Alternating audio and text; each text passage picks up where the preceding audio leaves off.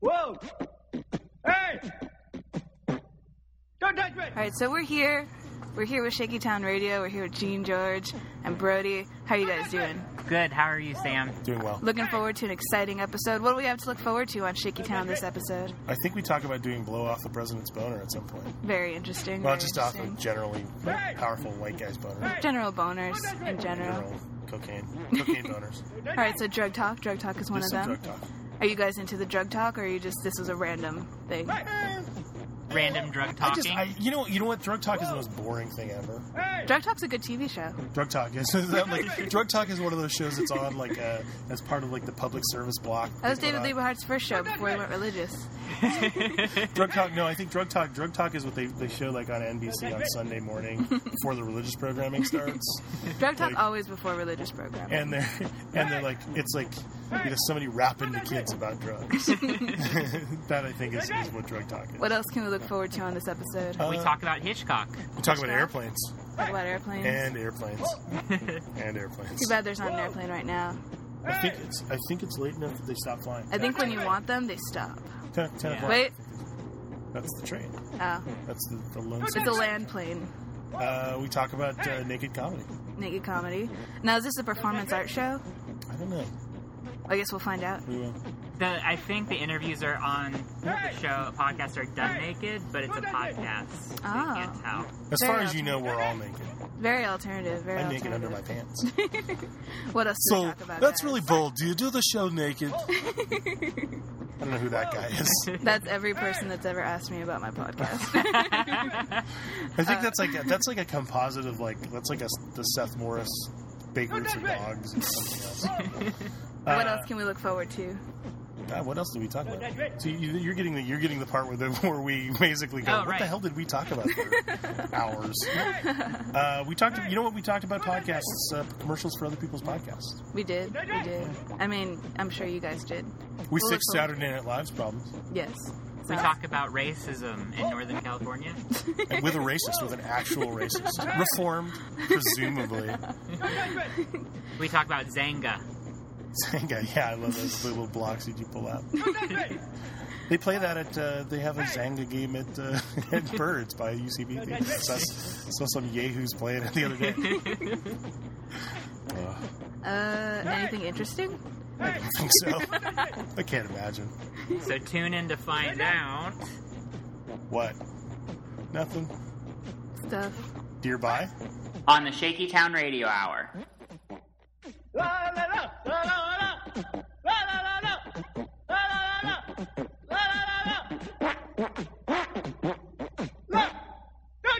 The Shaky Town Radio Hour is on the air. I'm Gene George. I'm Brody Foster Hubbard.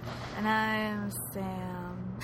Hey, we have another hosty kind of person in here. We What's- do. We, we what's do. going have, on? We do have another hosty I'm kind of so confused. I know. I know. Uh, uh, DJ intern Sam, are, are you going by that now? Or are you going to change your branding? Now? No, I'm definitely still DJ intern Sam, especially while I still am interning. Right, right, right. I think I'll always be DJ intern Sam. Yeah, is that gonna be? Yeah, that's like your brand. Well, let's let's, let's bring you in. Uh, uh, Sam Varela, you're uh, uh, you you've been doing. How long have you been doing naked comedy on?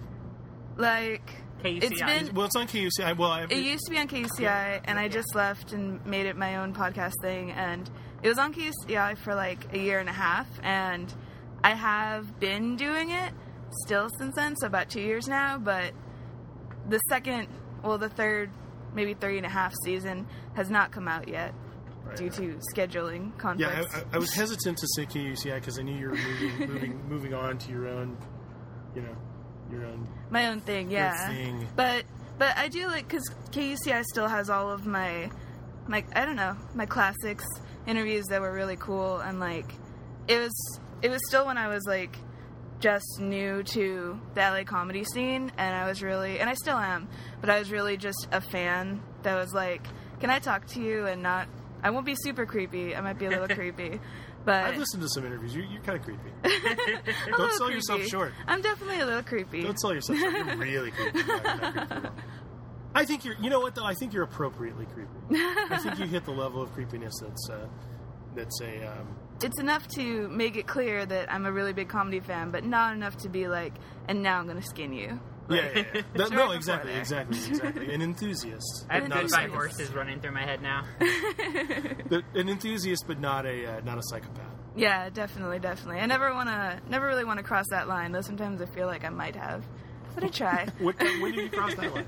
I don't know. Sometimes, like, uh, like when they did the first UCB bash, I got um, passes to like cover it for my podcast, and I just was running around, you know, behind the scenes of all the stages and stuff like that. Uh-huh. And that one was really weird since basically people were either performing or they were on a ranch like 20 miles deep into Solvang. Right, right. I remember that. I, I didn't go that, but I remember that one of the venues was like off in Never Neverland. Yeah, and I didn't want to like have I didn't want to have to interview somebody in the dark in the night like creepily. So instead, I just interviewed people like maybe more creepily right as they're about to go on stage. Like uh, when I interviewed Tom Lennon for that, he was already in his like Cirque du Soleil outfit with the nose, and he was talking to his baby, which was a little bit like.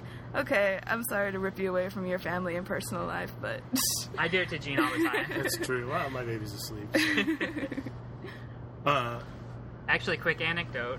I saw Gene today on the street with his baby. I've been working down the street from his house, and uh, my wife was driving to work because the bus system here is whack. But well, some people can't figure out how to read a bus schedule. some people call Gene nine at night, like, "Hey, I'm wandering somewhere near your neighborhood. Can you Google Map something for me?" Um, but yeah, it was cool to see you with the baby. I, I was I enjoyed that because at that point I was realizing how far I had to walk, and, and, and it was like it was like roasting hot at 9 a.m. Yeah. Well, it's like it was brutal. I, I was like I was sweating like a goat by the time I got home. It was a very side note, but I always like how when you talk about somebody else's like baby, Mm-hmm. at least in the baby to toddler stage, everybody refers to them as baby. They're not they don't have names yet, you know. It's only until about age seven that it's like, yeah, he was with Tyler, he was with like Scotty or something. Yeah, well, Matilda, I, I refer to Matilda by her by her given name, by her Christian name. I call everybody all babies baby. That's, all. close enough. yeah, no, she is a Matilda. Though. You you, you meet her. Matilda. She's, she's asleep. Natty. No, but see, you know what? That's the thing is we were we were trying to figure out. Well, what are we gonna you know? What are we gonna give her a nickname? Is she gonna be Tilda? Is she gonna be Maddie? What is she gonna be? And she's totally a Matilda. I She's can't. And full-on other people are like you know trying to call her Tilda. I'm like, yeah, well, that's not a. Then people are just gonna think she's that squiggly line that goes over her yeah, ends. exactly. That's not cool. She makes canyons into canyon. um, yeah, I, I, I this, this I, I've noticed. I've noticed a trend. I think I've gotten brain damage over the last few episodes because I was listening. I was listening to the Jen Kirkman episode, yes. and uh, I realized there was like two or three times where I I could hear myself losing my train of thought. Absolutely, just no idea what I was going to say. We don't have to take like I also, if you listen to my podcast, you notice that that's a running theme of my podcast is losing focus and then regaining in some other way. So Right, right. you can blame this one on me. I think. I, well, if, if it hadn't happened before, then uh, I I would I would definitely blame it on you. But it was happening long long before this. Um, I, I will say that from the podcasts of yours, which I've heard, you have a very, and when I say relaxed style, I mean this in a complimentary way. That, I mean, for instance, we met Anne Beatts, Mhm. and I think we were both kind of nervous because she's such a legend, and. I don't think it came out in the podcast. Like I think it, we sounded normal, but you honestly sound like you've known some of these people for years and years and years, and it's a very friendly thing. Now, is that something you had to develop, or is it a journalistic strategy to get them to let their guard down and be really candid with you, or is it something you've always kind of naturally had in approaching people? Um, well, I think I don't know. It's weird because on my podcast, or since I'm trying to work in film in the business or whatever, I've, it's always been really easy for me to just kind of be open to people. And like with my podcast, I didn't really have like a strategy or train myself or anything, but my main goal was to be. I'm a fan. Like I'm, I'm a really big comedy fan. I'm genuinely a fan of everybody that I've brought on the show, and I wanted to kind of balance that line of being a super fan and then at the same time I know as a fan that I want to get to know these comedians because comedy is so kind of personal, you know what I mean? When you watch a comedy Yeah. show, you really feel like you're getting to know that person, even if they've been telling the same bit for like the last three shows you've gone to. You still kind of feel like you're getting close to them. So my whole thing was like, I just want to talk to these people and like kind of give people a little window into how they might be if you know we were buds. so I guess that mentality just kind of helped it happen. Very cool. Um, I figured out what went wrong when you called in. when I called in, what went wrong? Okay, No. because no, no, no, I, it, it worked out. It worked out. Okay. But but Last I- episode the we last had epi- yeah. Sam call in, um, Yeah, or I should called say she called in. We, Yeah. we had de- uh, we had people call in. Sam was very nice enough to try to reach us as we taped. when you when when the call came through, um, I picked it up, but it was the it was like the lead in. I would have had to You have to hit one. I would have had, had to hit one, and then we had to talk to you live. Oh. so you actually left a message, Yeah. but and that's fine because we played the message and it was cool. But but I figured it out. Oh. I did not want that was a thorn in my side. You told me about Google Voice like a few months ago when you guys were talking about starting this Mm-hmm. podcast, and I still haven't. I got somebody to invite me, but that's about as far as I've gone with it. And like, I know I, for my podcast, I need to get some sort of phone system worked out, but it's just Have you listened to Paul Tompkins' Google Voice transcripts on like? the I podcast? have, I have. It is the, the it's just a can of comedy. It Yeah. is just we might have addressed it on the show before. Did I did I read did I read the transcript of the? No, no, not not on. I'll, I'll read because you're here. I'll read I'll read the transcript of, of what, what you know uh, of, of what you what you left. hey Gina, it's Sandra and KDJ intern Sam of Naked. Calm the game. In case you're playing these voice messages, I gotta get applied and I don't. I was on this day excited for you guys. Or so you know, I've been there since the beginning supporting you guys, and I'm just glad to see if you, Brody, put now. This is not the show, and keep pandering to USAS, tears, because we will showed love. Bye, alright. It's like testing. Dear bye. Oh my god, beer buy is gonna be my like Dear bye. beer buy is gonna be my like closing phrase now. Like Doug Benson's like, what is it? Fuck. Willem Dafoe's a Yeah, shithead. fuck. Willem Dafoe's a shithead. That's gonna be mine. Um, yeah, feel free. Feel free. You can use it at the end of the show. That's amazing. Um, I, I arrived at an explanation for the whole Willem Dafoe thing, which turned out to be not true at all, because it was just something that he said to be funny. right. I thought it was a direct reference to uh, the film Steve Buscemi directed, Animal Factory, wherein Willem Dafoe is a prisoner, and at one point in the movie he acts crazy and pretends to eat his own excrement. Ah. and I thought, therefore, That'd be more like Willem Willem, Dafoe Willem Dafoe's a- a shit face. I think shit I think when you interview Doug at some point, you should bring that up and tell him to change the backstory. Yeah. Like I was lying this whole time. They brought out the truth. this is the real thing. Speaking of Steve Buscemi, it's weird. Like for my, I don't have a, like a super lot of followers on my Tumblr. I'm not like a big promoter. I'm just like, hey, it's here if you want to watch it. Um, but I always get really random people following me, and there's this one. for, That for was- the really quick, the listeners who might not know what Tumblr is, Tumblr They is shouldn't be listening. yeah. Yeah, you're probably not very computer savvy. frankly, frankly, the people who listen to the show are They're know, on the ball. are- they're beefing about like where can I get this feed that's not iTunes and things like that. So I'm thinking they probably know. But Tumblr's a it's it's it's not a microblogging site like Twitter, but it's it's, It's like uh, the new Xanga, yeah, I guess. but cooler. You guys don't know what Xanga is, do You you? know, what's a No. Oh my god. I don't know. Xanga was like the original blog before MySpace. That's where I hit my, my web fame. when I was in high school, like it, for listeners who don't know what Xanga is, like the people I'm with right now, Xanga was like one of the early like with Blogger and Friendster things, Uh-huh. but it was one of those like blogs that was just like write what you want, don't have to worry about like statuses or friends, just write or whatever. And so I did a lot of I was really into photography when I was in high school, so I did a photo essay blog and it would just like and I, it got to the point where like I was running I was running in the elite Xanga crowd. in the uh, they had a page that was like you know the top Xangas and the top entries and blah blah Xanga blah. with an X, right? Xanga with an X, yes, Okay, see, I do know what it is. I, Yes. I, it, yes, yes.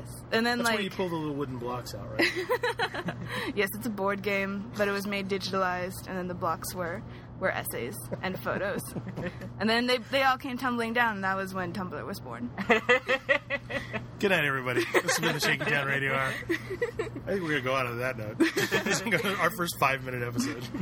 Honestly, I have to say, that was like the first, I would say, somewhat decent joke I've ever told on the air, so thank you guys for bringing it out on me. I actually didn't even think we do. about it until it happened. I was like, I'm not, not going to That's what we're here for. But then I decided to be honest. That's what we're here for. We're a creative maelstrom. People come here and get their juice flowing and then leave.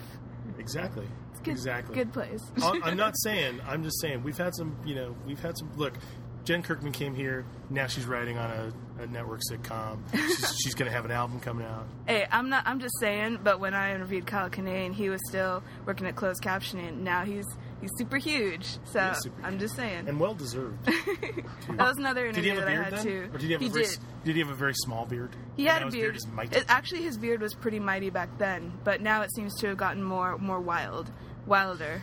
Not bigger, but wilder. my my beard is gonna challenge his beard to uh to a beard fight. yeah. I think Kyle's going to win, dude. I don't think your beard has it in it. Give it some time. I think you need to get a better face beard ratio going before you can real, really bring that on. I need a beard Burgess Meredith to train me. Yeah, train you me. do. You do. Yeah. What's his character's name? Um, the penguin. The Penguin. That's it. That's it. Let's just mash up. Rocky. Let's just mash up everything he's ever been in. so him and the other grumpy old men lose their glasses in a nuclear war, and they can't read books. Um, Did Steve Buscemi start following you on Tumblr? no, what I was yeah, gonna yeah, say, let's, no. let's, let's get back to that. no, no, no. There's this there's this Tumblr site like what's on Steve Buscemi's front steps, and, it, and I went to it, and it's this guy who just I guess lives in the same neighborhood that Steve Buscemi does, and walks his dog past his steps every day, and every day just posts stuff. Uh-huh. Well, not every day, but like often posts stuff that's on his stoop, and so it's just like shots of like trash and like snow. And I guess Steve Buscemi has like a free box. Like he has a box out there where he puts stuff that you can just take. Mm, mm-hmm. So occasionally there's some nuggets in there. Awesome. But Yeah, it's called What's on Steve Buscemi's Stoop. yep, Dot tumblr.com. yep. I think it, it. I think that more than I bounces the line of stalker fan. I see a Labrador on here. Was that on the stoop? See, I'm not. Hanging out. It might be just a Labrador hanging out. It might be his dog. Maybe getting a a picture. I would think that Steve Buscemi has um, would have a more quirky dog than a Labrador. I think Steve Buscemi would have a restraining order against this guy by now. I wonder if he's seen it. I wonder if Steve Buscemi is on the tumblers. You know what I don't like about Steve Buscemi is he has said his name different ways in interviews. What, he said now- Bus- Buscemi, Buscemi, yeah. Buscemi. I mean, it's like he said it like three different ways. His brother is also uh, quite a good actor. He was on Nurse Jackie, and uh, he's he's in every movie that Steve directs. Who, who who's he? Who I'm on a first name basis now with him, Steve. with B. I call him B. Yeah, Um, it avoids that whole Buscemi Buscemi. yeah, Stevie B. Um, who, who did he play in Nurse Jackie? Uh, Mike Buscemi played God, which was the, Oh yeah, yeah, yeah, yeah, yeah. the homeless guy. Yeah, yeah, or no, yeah. not even homeless. Just, No, he's got a house. yeah. They were they were fumigating his house. Was the only reason he was homeless. Ah, that's right. Yeah, that's my Nurse Jackie backstory. I know. I know the show. She won the. Uh, we're we're uh, at the time this drops, we're only a week removed from the Emmys. Did she win an Emmy? I didn't pay any attention. I Yes, she won for the best. Emmys. No. I was working that day, but I heard that it was a lot of a lot of product placement. In the on the the In the telecast. that's Oh, what I heard. That's Huh. what I heard. Makes Huh. sense. You know what? They're doing that more. You- Uh, anybody watch Warehouse 13? No, no, sci-fi show though, right? Yeah, sci-fi. I mean the Sci-Fi Network, the Sci- yeah, Network. Siffy, yeah. yeah, It went from Skiffy to being Siffy. yeah. Whatever, dude. Um, that show, that Twizzlers is their like sponsor, and I swear to God, I swear to God, I could pick when they're going to do the Twizzlers because it's the most, it's the most ham-fisted like product placement you could possibly imagine. It's like, you know, let's consider this problem. I'm going to go have a Twizzlers, Nying. and it's just like I love the show, I, and it's like uh, I'm, uh, I'm a big, uh, big fan of, of a lot of the folks involved. So, Mhm.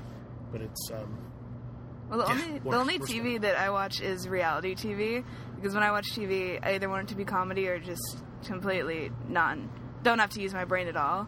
And I watch uh, Rachel Zoe a lot because I'm a girl, and I always love their. Uh, they're sponsored by Bing, Oh, Bing. and um, it's great because Bing. Rachel in this season at least, and I guess in the other seasons, Rachel. Here's a recap for everybody, Rachel Zoe fans, getting out there. um, her husband and her are, like having marital problems because she's surrounded by gays and he doesn't like it, and so they'll go from like. to be ideal. I guess gays don't like it when you have sex in front of them, so that kind of stops. sex in front of the, the I guess they're not, and that's why that's why the problem is happening. But so Uh. you'll go from them, you know, ending on a dramatic like mid-fight scene to them doing the Bing commercial. Hey, babe, let's go out for dinner. Okay, I'll check Bing. Oh, I'm so excited to go out to dinner with you. Blah blah blah blah. And it's just like, okay. Are you going to Yeah. bring your horrible friends who are trying to drive a wedge between us?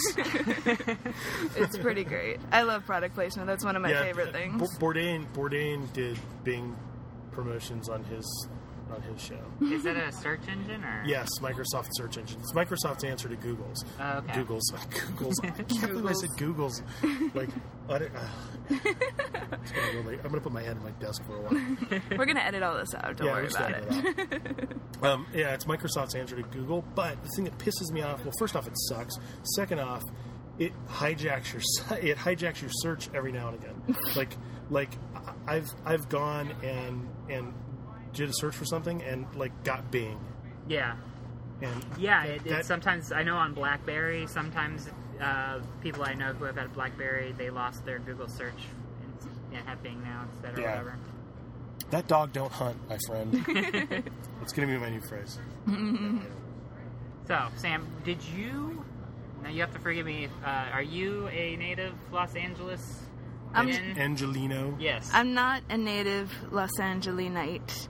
I I am a Californian Diego din Cal. A San Diego. so you definitely a S- SoCal gal.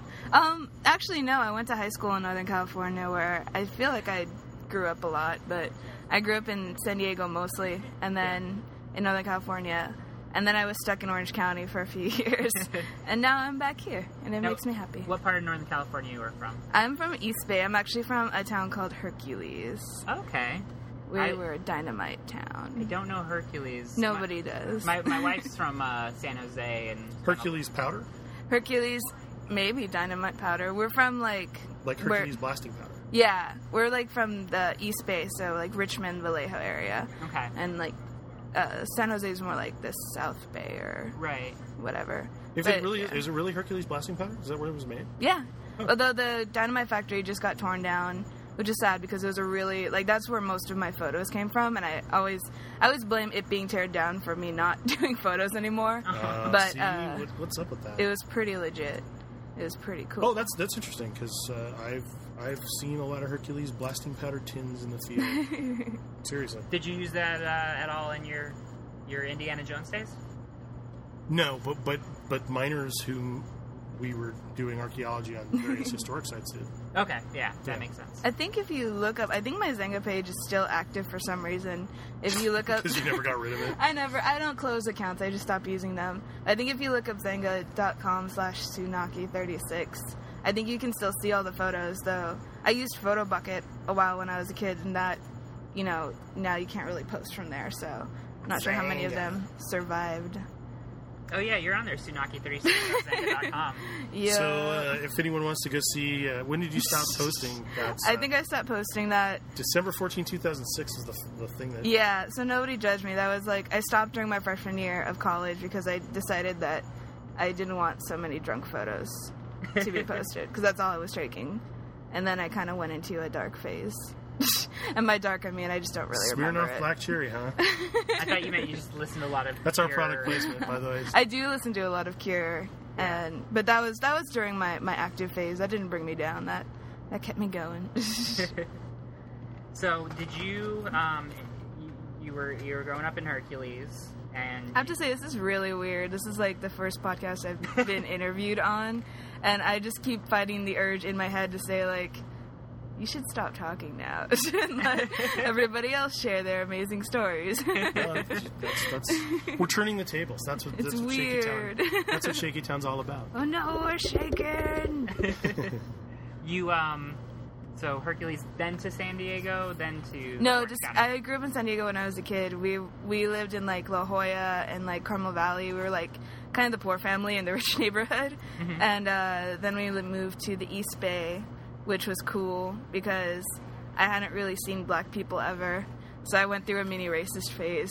Me, Wow. I wasn't racist. I was just uncomfortable with anyone that wasn't white because that's all I had ever grown up with. But then I, I got over it, and now I'm a better person for it because that should never be tolerated. Yeah. I'm not endorsing it. I don't want anybody to think that. I, I'm just admitting. I think to that's a rousing endorsement for racism. See, I and I, I know this is technically not polite to bring up, but since you're an interview subject, I can. Um, I I was under the impression that you were a Latina, I am a Latina. I just look really white. so I I I've heard the theory that uh, as a person of color, you can't be racist because you're not a member of the. Well, it's weird because, as for listeners who can tell, I look really white. I'm full Mexican, but I look. I, I've been mistaken for the weirdest things. I've been mistaken for like Scandinavian and like one time Filipino, but I think that was just my boyfriend's like mom wanting to wish. But um, but so since I don't look Oh, Mexican, anything but Mexican. anything but Mexican. Um, but since I don't look Mexican and since I, I don't speak Spanish, my parents didn't raise me speaking Spanish, and now I can't really learn languages very well. Um, I was always excluded from the Mexican groups. They were always just like, "Why are you like go hang out with the white kids?" like, Oh, wow. so I was always treated like it was. a- It was a weird racial phase, and I uh, yeah, it's weird, but. So I never really identified as a minority. Like I'm proud of my heritage, but I'm not very informed about it. I I'm see. pretty much just white. I see. And you found this diversity once you obviously were in, um, like you said, the East Bay. yeah, it was weird because um, in Southern California, it was kind of like everybody wanted to put you in a classification, but in Northern California, like nobody cares, which I do miss. I if I could mesh Northern California attitudes in LA, that would be perfect. But it doesn't really happen as much now that I'm older. I think it was just a high school thing. Uh, I think high school, everybody wants to pigeonhole you. In Yeah. way. I think that's just the way high school works.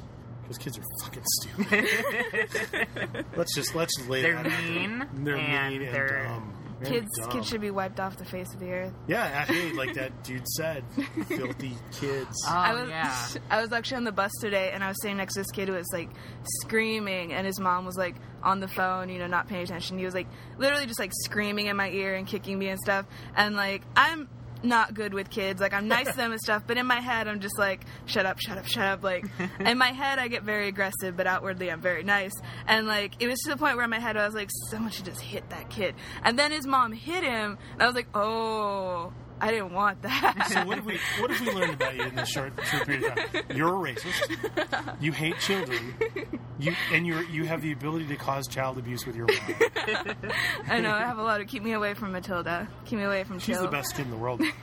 Seriously, she's she's awesome. She's like she only cries when she's in pain. So when she's teething, she's in pain. But, but other than that, you know, she's like an awesome kid. Sounds like my cat.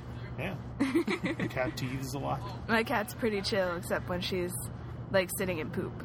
Then she's not very chill. she's in That's poop a about it. yeah, that could. I think that, that same could be said for said for me. Yeah, if I'm sitting in poop, I'm probably when a Not baby sits in poop, they get upset. Sitting in poo is not a fun thing unless you're into that. Although I did hear that it, to potty train your child, you should take their diaper off. Let's hold that thought for the plane. Plain. The I'm gonna, I'm gonna stop plane. recording for plane. Yeah. Planes that send shivers through my spine because I do sound. I was just We telling. have the we have the lonesome bad. whistle of the train in the background. it's it, that that sound I like. That sound is good. It reminds me of, of home. But um but yeah, I do production sound a lot and so whenever I hear it playing I just get a shiver and I'm just like hold for audio. Right. Then everybody hates you. Fix it post. We'll I'm, it in I'm working on Full Throttle Saloon, which is uh, about biker bar in Sturgis, and there's so many interviews that they have to just stop because it's just in the background. and it's, it's you know, it's a nice tra- break though. I don't have don't- to transcribe those. You don't transcribe vroom vroom, motorcycle sound, vroom. I think the closed captioning audience would want to know that. Yeah. They want to know what's going on. But um, speaking of airports, in Orange County, the airport was really weird because the flight path was right over the really rich part of Orange County. And apparently, they raised together some sort of like law, I think it is, that the planes couldn't like use their engines above a certain portion of houses. So when you fly out of Orange County, not when you fly in, when you fly in, you fly over where I used to live where no one gives a shit. But when you fly out, they have to blast and go at like a 45 degree angle to get Yes. out, and then they just coast for like 10 minutes, and then they blast again into the hemisphere. Yeah, they, well, that's the thing is that's what this the Burbank regulation is. They have to throttle down. They have to use the minimum amount of power to get out. They don't have to do some crazy. Uh, but I know what you're talking about because Yeah. I've flown out of, J- uh, out of uh, John Wayne. It's Um, weird. Every airport that I've ever like lived near has some weird thing. Like San Diego, apparently the runway is so short that pilots are f- always afraid they're going to go into the ocean. Oh, So every time you come in, it's like you get right over the houses and then you just like Drop. drop. Like Yeah. there's no there's no subtlety to it. They're just like, hold on, guys. I think every airport has has a quirk like that. LAX is cool because you just go out over the ocean. They don't. They, they just don't give a crap, and then you turn around. But Everything should be on the ocean. we're here at uh, talking with Sam Varela. This is airport talk. Airport talk. Uh, we talk about uh, various aspects of airport. There's a black bag that's been left That's right. at the terminal. Uh, Be careful, you'll raise the uh, the alert. terror alert. Uh, yeah, at this point they have to put a robot over it. And detonate it. So Uh, in the East Bay, did you go to the, the any of the famous uh, East Bay punk shows? I I was into the ska scene for a little bit Yeah. when I was in high school, and then I got into a little bit of the like the open mic poetry slam kind of thing. Mhm. But like that was really cool. But I've always been um, very upfront with my opinions. You know what I mean? Like I. If I like something, I like it. If I don't, I don't, and I'll be honest about it. So there was a the open mic poetry slam that we went to had this like judging system. And like they would give random people in the audiences like cards to score everybody's poetry. And no one liked me. They I like would always give like fives and sixes out of tens. And they'd just be like yo man you racist. Or yo man like you Republican. Or like just different reasonings. What is that? That is beautiful. That's uh, that's a small plane. That's like a that's a beautiful sound. Yeah. That's it's like a little Learjet or something. crazy back on airport talk Yeah, back in with. DJ Sam. That's all I ever talk about is airports. That's that's what I do. That's yeah. It's comedy in airports. When, Comedy you're, in when you're on the clock, it's all about the comedy. when you're off the clock, airports.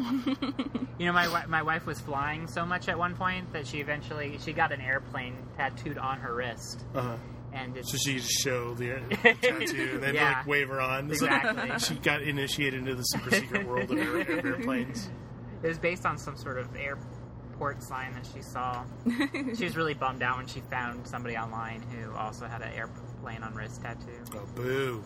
Well, I've always I've always loved flying. I don't fly a lot, but in college I would fly, you know, between Northern California and Orange County, and I always thought flying was great. And then I turned 21 and I found out it was amazing. Airport bars are the greatest. You meet so many crazy people. I I love got them. to spend time in the airport bars. I, you know, for me, I, I, I used to fly all the time between LA and Vegas, and um, back in the day where you could like show up at the airport five minutes before your flight, walk through security, and get on the plane. Yeah. Um, and I, so I, that to me, it's like if I can get on the plane and go, I'm okay. I, I, I don't, I dislike flying now. I had a really bad experience, and um, I'm not afraid of flying. I'm afraid of crashing, and I, I fly as little as humanly possible. Oh, There's here's an airplane. It's coming to kill you. They seem to be like cranking them out tonight. It's because they knew we were going to be here. and I'm also seriously going to hear it. A bunch. So this, you, and this was in college. You are obviously you were flying between like camp, your campus, and uh, go home to see the fam. Yeah, it was like an hour and a half flight. It wasn't anything special, but actually, my favorite part of flying now is the people watching because you do have to get there. You're either barely on time or you're way early. Yeah. And I, I've, I'm a fan of people watching in general, but airport people watching is always, always the greatest. There's so many because they're just everybody at the airport. It's- Well, and I think I think since air, since flying is no longer like a, an event, you know, you just totally get it. It's it's almost like it's almost like like riding a bus used to be, like Greyhound. You know, it's like a slightly you know nicer version of being at the bus station at this point. but we just flew. Uh, I, I just flew out to um, New Orleans. For those of you who listen to the show. um, we talked about it last episode. uh, but uh, we had like layovers in Dallas, Fort Worth, which is a hub, so everybody comes in there, and you get all the people from Texas flying places, which is fantastic because they are Texas people. I did a don't like layover. God bless them. I did a layover once in Texas, and I just thought it was cool because we got it was like a 20 minute layover, and the guy sitting next to me, we got off the plane. He went to the maybe it was Texas. There's it was like a casino in the airport. It might have been like Nevada. Now that I think about it, been. but um, he just gambled for like 20 minutes, and then went back on the plane. I was like, that's pretty sweet. Did he win? I don't know. He didn't seem very happy when he got back. He, he just went to sleep. Nobody wins at the airport casino. They're rigged. well, the airport casino casino wins at the airport casino. Did you ever see that Martin Scorsese movie, Airport Casino? right, right, right. With Joe Pesci, And uh, friend of the show, Joe Pesci, friend of the show. He is not. I, I, enemy of the show. I, I think at this point he is definitely foe of the show. yeah, Um, but he's a great rapper, though. I don't know why he doesn't do that more. Did you see the knockoff airplane slot machine? The like comedy comedy version of that? no, no, no. That was not real. That's not real. Oh, That's why I don't tell jokes because my delivery is so so flat that it, it doesn't read as dry, it just reads as truth. yeah. Well, I, I believed you for because air, I, I would totally play airplane uh, uh, exclamation mark slots. like you could have like quotes like the. This is hey, what do you make of this, Johnny? You gonna make a hat or a brooch or a pterodactyl? what was I was thinking about that the other day? Uh, Uh, it's a Stephen Stucker. Uh, rest in peace, Stephen. um, as Johnny. Um, so thinking, me, John, big tree. I was thinking of that the other day. Um, one of the finest films ever made. Yeah, we, I think we've talked about. um Talk about Animal House, I think. No, we've talked about Airplane because I've seen Airplane 2, but I don't know that I've seen Airplane 1. Really? Airplane one's a shit. I, Yeah. that's what I hear. I, I don't have memories of it. I'd go so far as to say it's the shiznit. yeah. If you haven't seen it and if it's on Netflix Instant, watch it because it's hilarious. In uh, college, one of my like I guess thesis papers was about the disaster film, Uh-huh. and I wrote about Airport and uh, 2012. But after writing that paper, I watched Airplane, and you have to watch Airport to fully Oh yeah, appreciate yeah, yeah. Airplane. It's well, that's the thing It's- is is it's totally it's it's it's totally all, that stuff is a knockoff of yeah, of Airport seventy seven, and um, no, it, in in cinema class in college. Um, we begged our instructor to show High Anxiety when we were doing Hitchcock films because High Anxiety is like the perfect Hitchcock film. It has it hits all the notes. It has all the tropes. Yeah. I mean, it's just like you know Mel Brooks. That was back before he sucked, and and it it really is. If if I was teaching a cinema class and talking about Hitchcock, I would absolutely play High Anxiety because it's one of those. They should. I'm surprised they haven't. Someone hasn't done that for one of those UCB film things at Cinefan. yeah, Because I would do it. I would totally do that one. I haven't seen it, but I, now I really want to see Yeah, it. watch it. Watch it. I mean, it is. It's like, if, especially if you're a Hitchcock fan, it's totally. It's a great film. It's a great. All of our Hitchcock video, you know, films were like the the general stuff, you know, Rear Window and North by Northwest. Yeah, yeah, yeah. yeah. I mean, we did the same thing. Yeah, I don't think we did Birds. We do Psycho. everybody does Psycho. Well, we covered a lot of ground in that class. It's where I learned to. I learned to embrace my head, hatred of French New Wave. films. That's where I learned to embrace my hatred of blonde women. Unlike Alfred Hitchcock. um, Unless you're talking about behind the scenes Hitchcock. did you It sounds like a porn, doesn't it? Behind the scenes Hitchcock. behind the Hitchcock door. Didn't you guys talk about like he was a he was an asshole director to women? Like the women he was like really just I don't know, like very chauvinistic, very much like just look pretty and stand here. Like I guess I think it's because he liked them. Maybe that was how he, sho- It he was- showed was his dipping their appreciation. pigtails in ink, as they were wont to do back in the one-room schoolhouse days. but you also have to remember, I mean, he was directing films, you know,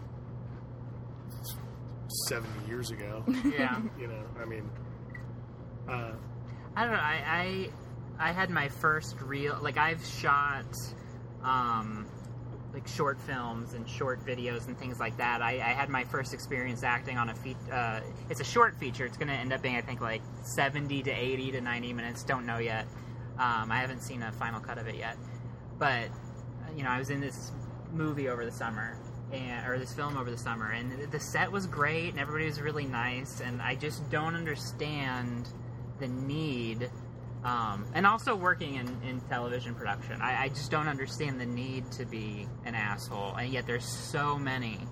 Well, I think there's, I think it's, a, I think there's a couple things going on, and one, I also think that remember Hitchcock was working within the studio system too, yeah. And I think that even though he was an auteur, I think that there's, think that's been that's more regimented, Mhm. and I think that drives kind of being a dick. If you have to get a certain number of shots in, and you're you're cranking stuff out, Well, what's weird about Hitchcock with the studio system was actually like he was one of the exceptions a little bit because he was such an auteur before he was brought like he was brought into the studio system to be an auteur. Right, right, That right. for him, he was actually, you know, given pretty much full Right. creative control and just given studio stuff. right? So Yeah, I, yeah. I think there's exceptions to it, but I, but I also think that there that those directors were definitely products of the. I mean, the number of films that were that were cranked out. Yeah. You know, I mean, actors. It's it's like boxers.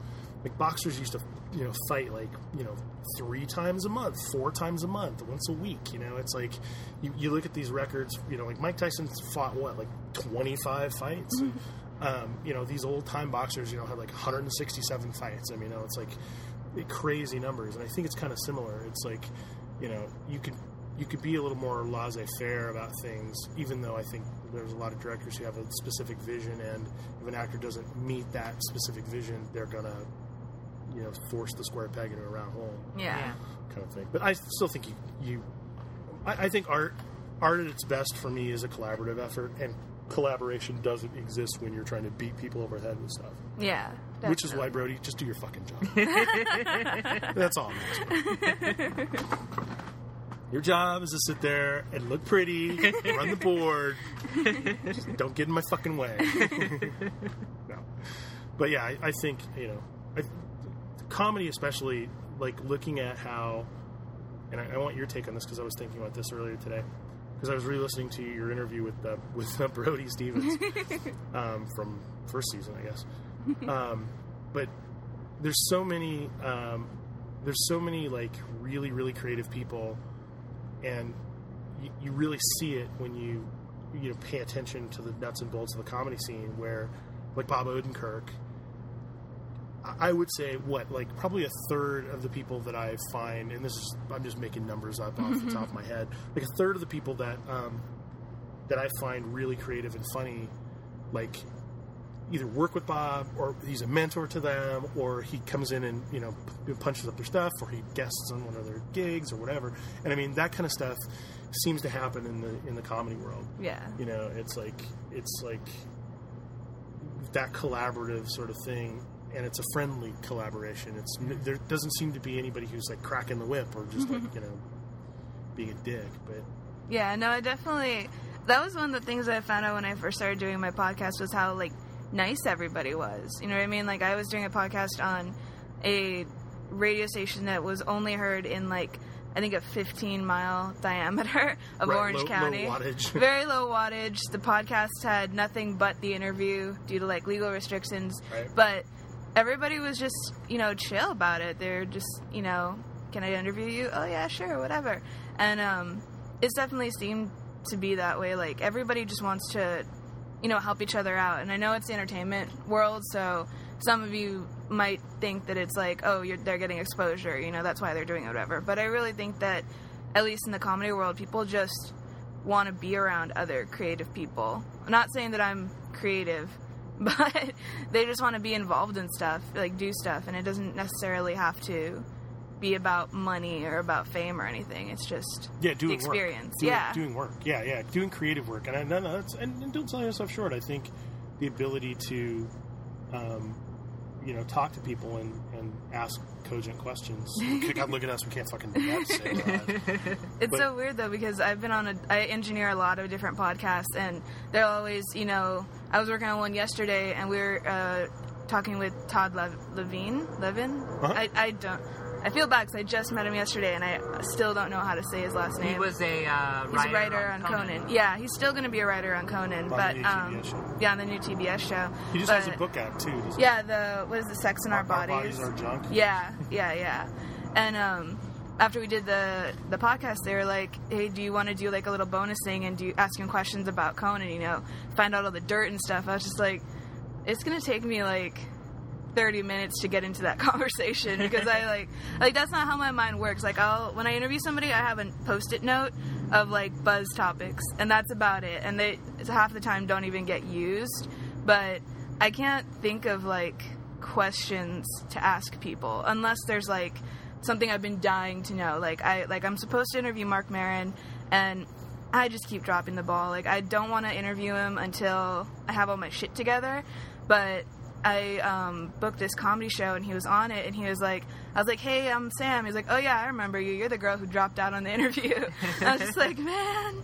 But like I wanted to ask him about you know how he got into podcasting, like what was his big drive, and now that uh, he has a new episode that came out with Apatow where they play a bunch of the tapes of him as a 16 year old, like just talking to people before they were famous, and it was just like.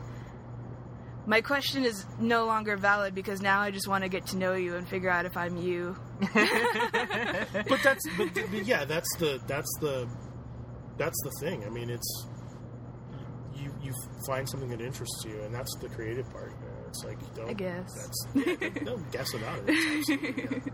As someone looking at it from the from you know a different perspective I, that's exactly what it is Yay. you know, it's not uh, you know don't don't sell yourself short on that because that's a lot of people don't have that This is self esteem with Sam, DJ Sam. self-esteem talk this is our segment our self-esteem segment you're you're great We like you. We We really, like you, really we like really you. do, yeah. That's, get could we be more flat with that too? we like you. It's all right.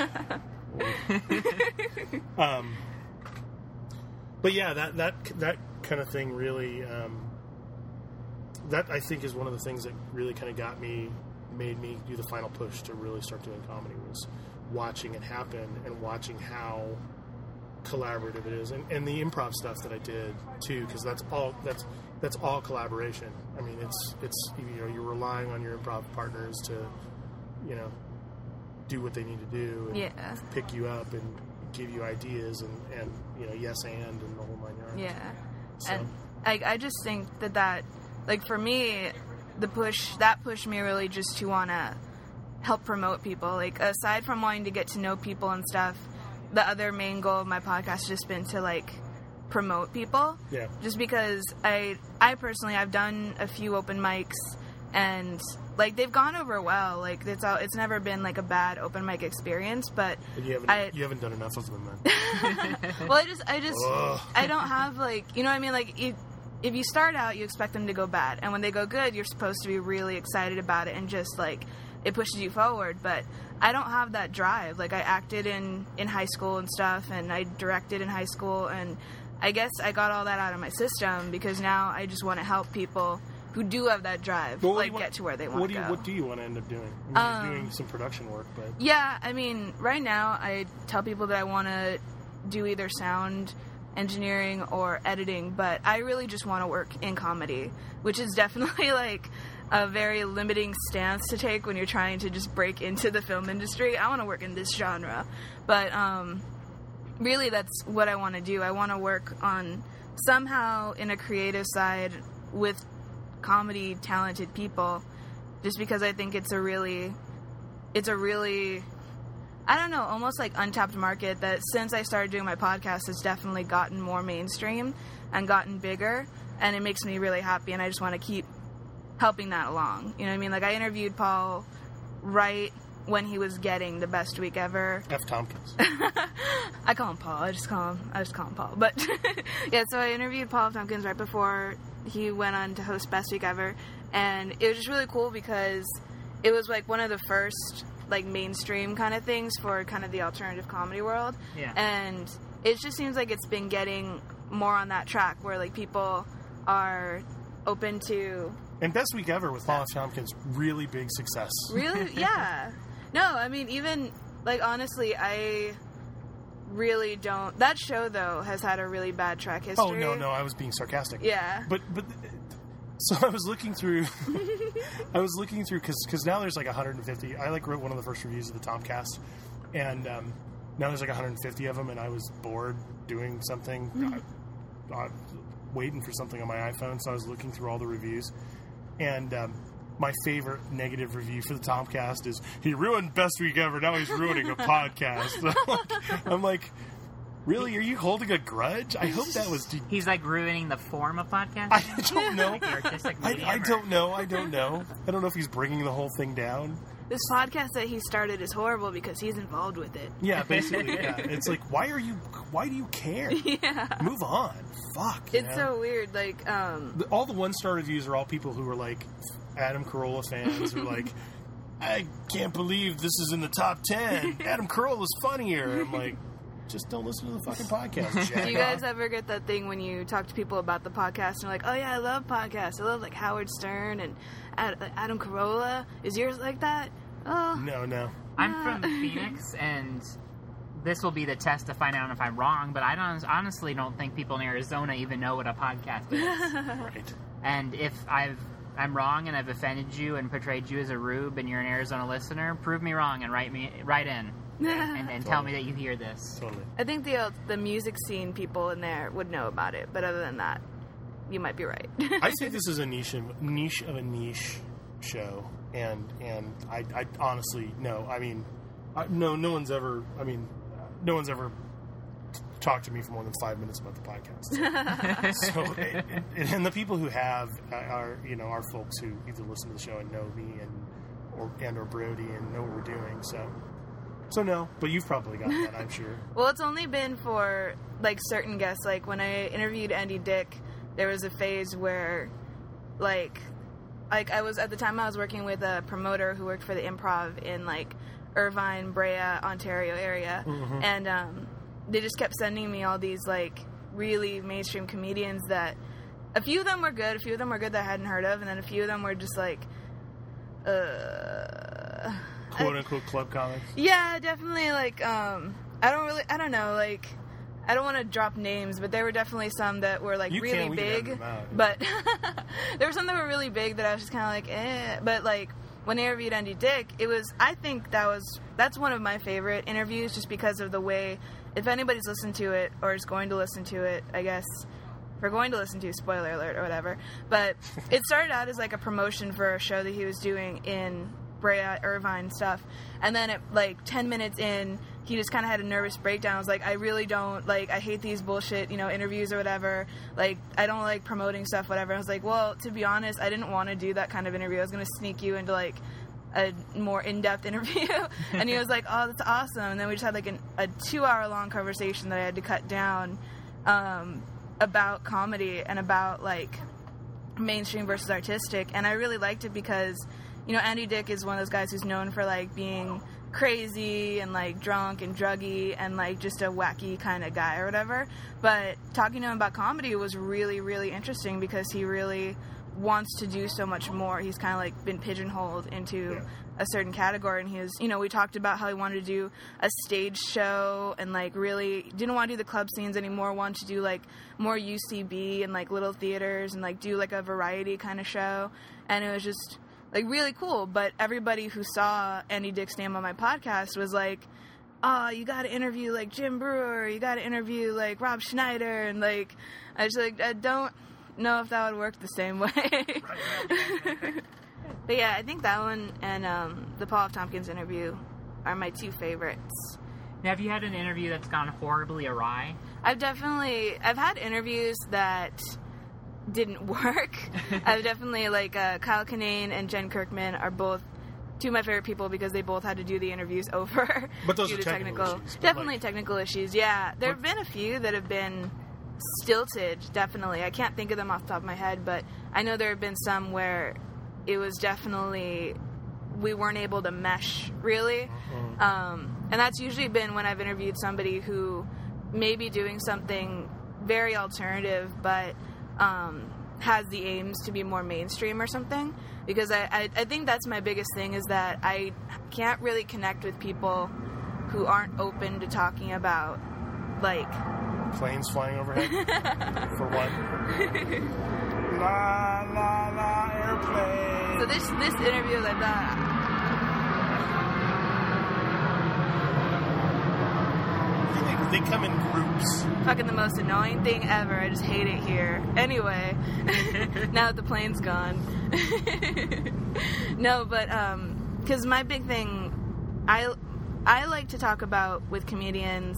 Let me phrase that in a way that makes sense. What I like to talk to comedians about is uh, really just like the comedy industry because from a alternative comedy fan point of view, I have a lot of issues with mainstream comedy. I worked at a mainstream comedy club and it's hard for me to connect with people who aren't open to talking about that because um, it's kind of weird because in the same way that the alternative comedy community is all about like helping each other and working together and that kind of thing, the mainstream comedy world is really about, at least from my experiences and what I know, about like competitiveness. Like you're all in the same group, but at the same time, like you know, everybody will kill you to get that stage time kind of thing. Is it like the Apatow movie to the funny people? I actually I don't know why I had to do like the pseudo Andy Kindler voice for that. It was, Is it like that? or is it like a third thing that's also a funny thing? It's, I actually never saw that movie because the dramatic side of Oh, it you're missing didn't something interest me. great. I actually really enjoyed that movie. It was fine. There was I- nothing wrong with it. I There was just feel like I feel like everybody that performed on there that people loved, I've seen do live.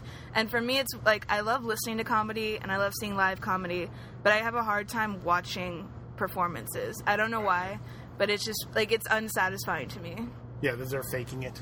And not even that they're faking it. It's just like for some reason I feel like I can connect more with hearing the audio, no image, just, just the audio, or you know you get the connection when you're there live. right. But when you watch it, I almost feel like like I'm I'm involved, but they're not because it's they're not there, and it just makes me feel uncomfortable. But You know what I'm thinking of because we were supposed to go to uh, Last Comic Standing together, you and I. yeah, Yeah, the You one of the ditched tapings. me. I, I had it. I honestly, it was a, a job that I promised that I would do. Um, I apologize. We, uh, but you. So you saw it live. I don't know if you bothered tuning in for the the video or the video broadcast. What they call that on the box with the screen. Oh yeah, on the Farsian box. Yeah. The you know. Christ. so I'm just thinking like. Because to me, that because it's definitely edited for time. it's They- actually not. No? It's weird. They shoot it pretty much real time. Oh wow! um, and it's all one fell swoop. I think the only on that day, the only time that they might have edited something out was like one of the judges like fumbled their line or something. But what was weird about that show Was it Geraldo? no, it was Kindler, but it was it was an awesome What? flub. it was one of those Kindler flubs that should have been left in. Yeah. But uh, it was weird because with that show, it is so. I think because they shoot it in real time for the show, it you weren't connecting with anybody because everybody was either focused on their, you know, teleprompter or on their like.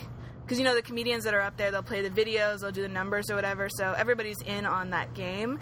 So no one's watching the audience; they're just you doing know their own, yeah, doing they're, their they're own part thing. of the yeah, they're part of the show. Yeah, that was why I wanted Myq to win so much because the day that we did it, he had like he had a major fan base the day that I was there, this is and Myq Kaplan.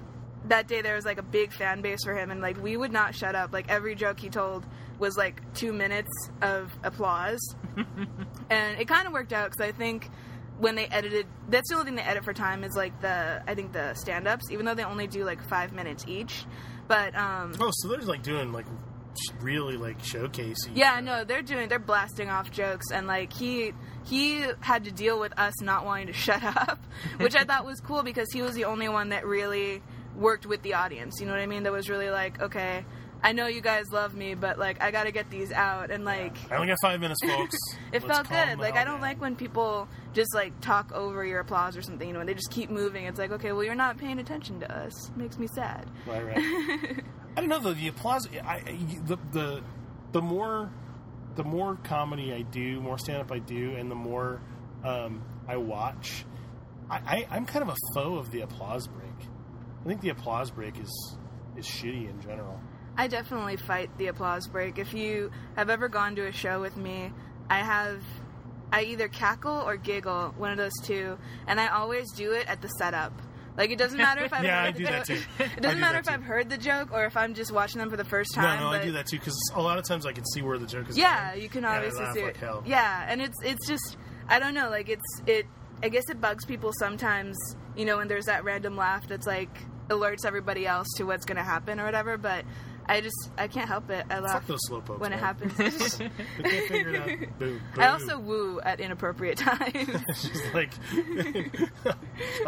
like, uh, well, uh, you know, Like at just- funerals? I just, Well, I just, like- I just came from my mom's funeral.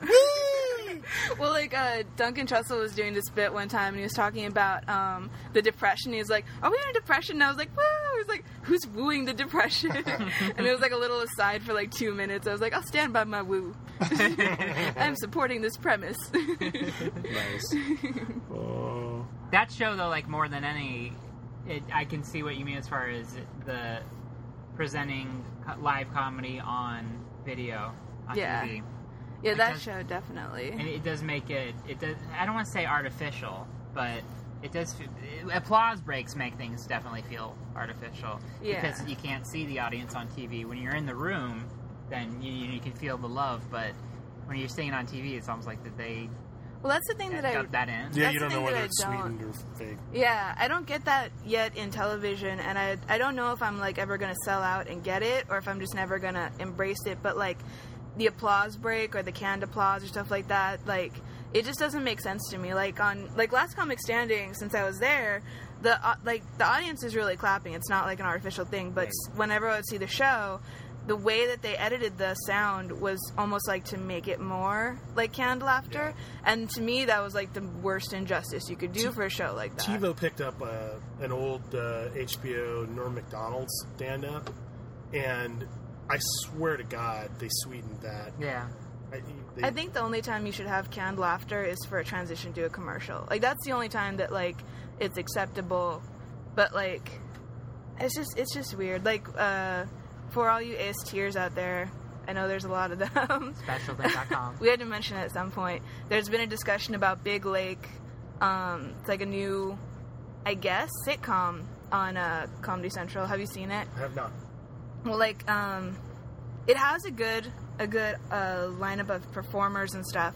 Um, was it Chris Geth, Je- Gethard? Gethard? We'll fix it in post, but like Horatio Sanz and a bunch of other really good uh, performers. Still waiting for you to name a good performer. Nice. But, um, against either of those guys. But it's weird because they, whoever was the executive producer or director or something, really wanted to go with that really classic, like sitcom style. Oh, And, uh, track. Yeah, no, it's a laugh track. It's uh, and it's it's almost like they were on the edge of doing a parody of a sitcom and a real sitcom. Oh yeah, yeah, because that has Parnell in it. Yeah, Parnell's in it. Yeah, I was like trying to remember who the other really love good guys. Chris in. Parnell. I yeah, love Chris and he is one of the only good parts in there. Like I love Horatio when I see him live, but and I don't want to burn any bridges, but um, he is the mainstream shows that he's done. He it's, it's like it's a credit to him because he can fit into that mainstream mold of what a comedic actor should be on a mainstream show. Hmm. Um, but for me, I feel like I'm being gypped. You know what I mean? Because I want to see Right, right, the right, Horatio that I know from like the good SNL years and like performing live and stuff. Um, but yeah, it's just like like that show especially. I feel like the the canned laughter and just the presentation of it like is destroyed what could be a good show, especially them showing it completely out of order. Yeah. now mckay and Farrell are producing that. Yeah, McKay and Farrell, I guess, are producing it, and um, I don't know. It's weird. It's just like, I guess I don't know much of the backstory on like how they're involved, or if it's like their production company that's doing it, or what's going on, or whatever. But I feel like they have all the portion, like all the pieces for a good show. I really just feel like the network stepped in at some point because it just feels like there's some random hand that kind of like came in and was like, okay, let's do it this way. It's got to have a laugh track. People aren't going to know when to laugh. Well, like I, I knew I work with one of the guys who I guess wrote on it, and um, I remember him just he's he's a really funny comedian slash writer, T. Sean Shannon. He wrote on uh, I've heard of SNL and stuff. Yeah, and um, I remember when he first came back from there, he didn't say what show he was working on, but he was just like, I just came back from working on a sitcom. I was like, how was that? I was like, oh, it was horrible. Like, it was just so, you know, joke after joke after joke, like that kind of thing. Yeah. And it was just like, I mean, you have all these people that have the track record and the potential to do really well. And it feels like, I don't know where it came from, but something was just like, don't do it that way. I don't know how to say it. Well, apparently, um, according to an interview with Chris Parnell, what they did was screened the shows at UCB New York and recorded the laughter. which is weird. It mean it must mean that like in some focus group somewhere, somebody was like, "Is that a joke?" or like, I don't know. I don't know when to laugh.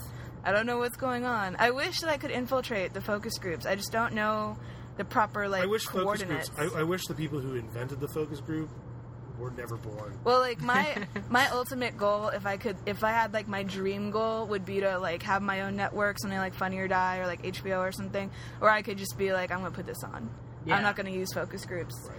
and I, I I think it would do good. if anyone wants to invest, It would certainly be. uh, Well, I think there's a. I think there's a market for that. I think there's a market for that. I mean, in shows like, you know, like Arrested Development and things like that are, you know, and, and like Louis is like one of the best shows on Yeah. TV Ever. It's one of the best. It's it's well. I didn't say comedy. I said it's one of the best shows. shows No, on no, TV. I know. I, what I was gonna say was, I think as an example of filmmaking or short filmmaking. Yeah. it's- Did yeah. you see the last one? Yeah, yeah, the God episode. yeah, that definitely makes me like. I wish I could get up the balls to like contact him and interview him. Okay. Well, like with Louis because he's the editor of the show. Mhm. and like I like doing sound, but my main passion is editing, and it just makes me want to talk to him so much more because he has such a distinct style, whether or not it's like intentional or not. But I yeah, like, the, I don't like the editing of the stand-up stuff. the stand-up stuff. Yeah, he changes camera angles way too much. It really is noticeable and jarring, and I don't like it. I like that part of it actually. I feel like it's like coming from this is this is just off the top of my head, so I don't know if it's true or not. But I feel like it's coming from the perspective of someone who's done comedy for so long, done so many specials, seen himself perform that he's like, I want to present comedy, stand up comedy in a different way. Mm-hmm. And I feel like it might be jarring to those of us who are fans of stand up comedy and like don't, you know, don't need it to change. But I think it's good for audiences that aren't fans of stand up comedy because it's jarring but it it makes you pay attention, you know what I mean? Yeah, I don't know what it does. I think it. I think it, it, it ejects. Considering how well considered the rest of the show is, Yeah. it, it seems kind of tricksy. Yeah. it doesn't seem like it's. It doesn't seem like it adds necessarily. I mean, it's my opinion, by the way. Yeah. but, but I'm right. But um, yeah, that, that because it's it's funny that unless it's a conscious choice, well, you need to interview him.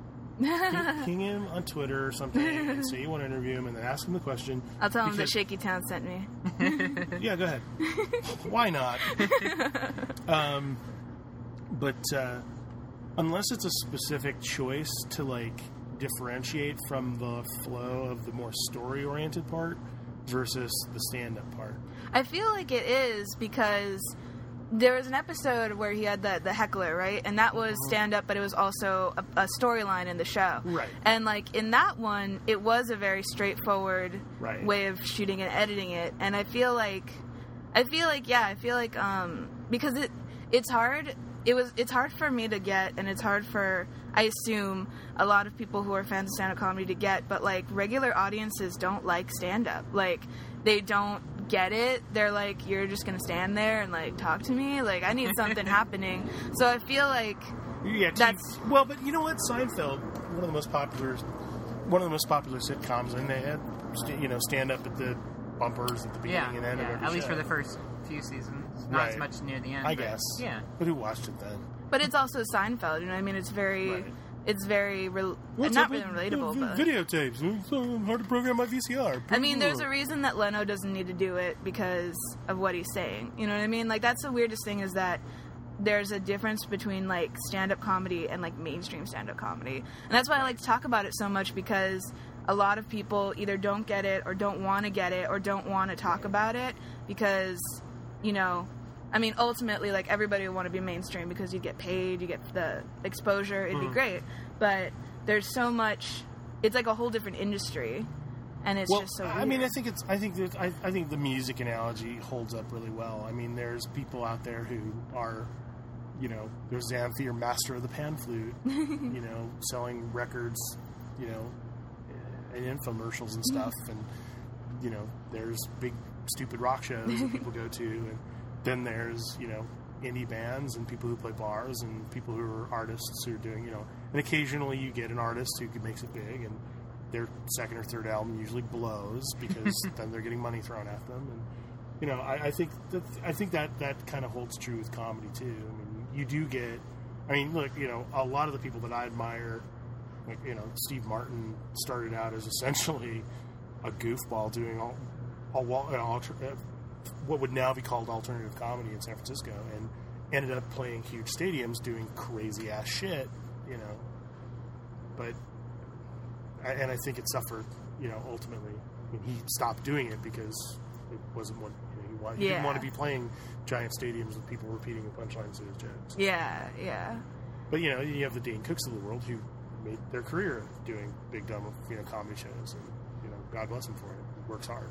Yeah, I saw even Dave Chappelle. I saw Yeah. at a huge theater in Phoenix Right. um, for a bunch of material that I think was in his last stand-up special. Actually, it's been a while. I think since he's been on. Um, ow, I haven't heard anybody talk about Dave Chappelle in a long time. I'm just realizing now. Well, he's kind of pulled back considerably. I mean, he's done small shows and stuff. It's. Did you guys see the clip? He did a show, I think maybe like a year or two ago, um, on some college campus or something like a drop-in, and there were like 300 people. He was doing it, like in the quad, and like there were like 300, 400 people because it got leaked, and like he just was standing on like a bench. Yeah. It's like, hey guys, shut up! I need to like do this stuff, and you could tell that he was like, even though, you know, by I guess like technical standards, that's very indie to be just standing on a bench doing your comedy. But like because of the audience size, it was like he had to find a way to do something for that kind of crowd, and also just do what he wanted to do. Yeah. eh, Well, I mean, I think he's a prisoner of his own success in that respect. It's weird how like it's weird how certain comedies or comedians that are really really creative when they make it big what happens to them like uh like my thing that I've been thinking about a lot lately has been like Arrested Development and uh, Always Sunny in Philadelphia. Both really good comedy shows. Both like relatively popular in the sense that like Airplanes fly over.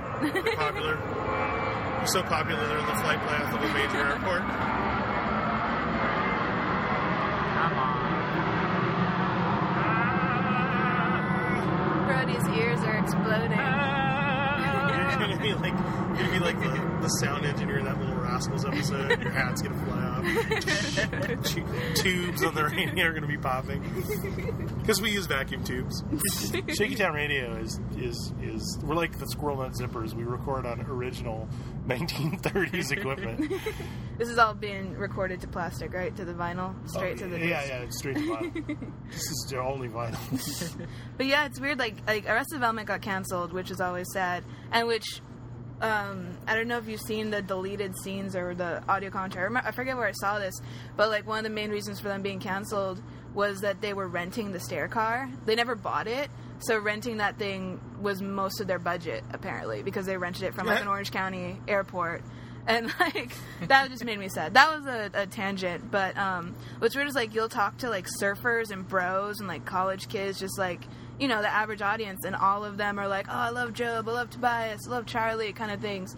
And it's weird because, like, you know, certain things hit it mm-hmm. and certain things mm-hmm. don't. And it, like, when it comes to the alternative comedy making it big, it's like there's no rhyme or reason yet to why. Well, I think things. Well, I think funny things are funny things, and it, it, it depends. I mean, some of the more like outre. Are we okay? Yeah, yeah. All right. like you were, I don't know if you were. You, you seemed rather intent over there. Like oh, I'll say I'll say something. a that's probably problem, a brewing. um, uh, some of the more outre stuff, you know, performance arty stuff, obviously is gonna is for the sixty people at the UCB or ninety people at the UCB or whatever. But um, you know, like Kyle Kinane is a funny motherfucker, and and he could write on. You know, he could. If I would like to see him get a gig where more people could see him. You know, I mean, it's it's you know, Paul Tompkins is one of the funniest men in the world, and you know, I, I think his his style obviously doesn't sit well with some people, uh, Adam Carolla fans particularly. but um, you know, I, I think funny is funny, you know, and I think the alternative label might be off-putting to maybe the powers that be, but I still think there's funny, funny, you know. Yeah. I mean, but like you're talking about Big Lake, you know, you have these people who are funny people, and they may not be put in the most, the best vehicle for their stuff. But but to be honest, I mean, Horatio Sanz' work with with uh, UCB notwithstanding, they're all mainstream. Saturday Night Live is the most mainstream of Yeah. mainstream comedy these days, Yeah. and it has been for 35 years almost at this point. You know, it's like um, when we talk with Anne Beatts about it, it's like when, when they started the show, it was as radical. For that to be on NBC was pretty radical, and the people they had on staff had come from underground comedy. You know, and it's like now it's pretty much they're going to have a Justin Bieber in the sketch if he's the, if he's the musical guest. Yeah. You know, and they're going to have to work around, some schmuck who has a movie coming Yeah. out. Yeah. To me, the most subversive and interesting thing I've seen on television in a long time was Wonder Showzen. Mhm. and that the, when, the way you describe like a Saturday Night Live, um, or even like an Andy Kaufman. Right. Although Andy Kaufman was, you know, had to do mainstream work like Taxi, Taxi. and things like that. But just somebody who comes on and really. Uh, so I was surprised that didn't really take off as. But the mainstream work Kaufman did was because of that was like the most ex- the, the foreign man character was his most accessible right, right, right, right, piece right, right. of business. Right.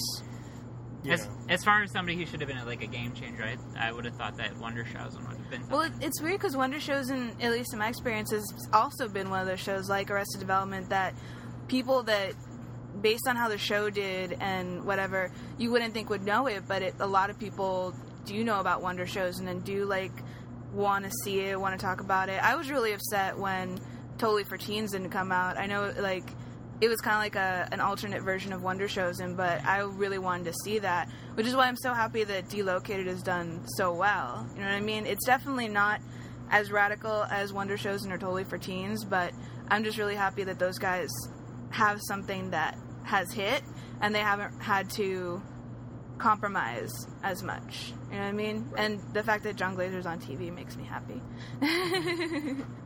Now, um, and, and the whole, I don't know if we've talked about this or I've spoken this, uh, about this with other writers, um, as far as Adult Swim and how that has transitioned.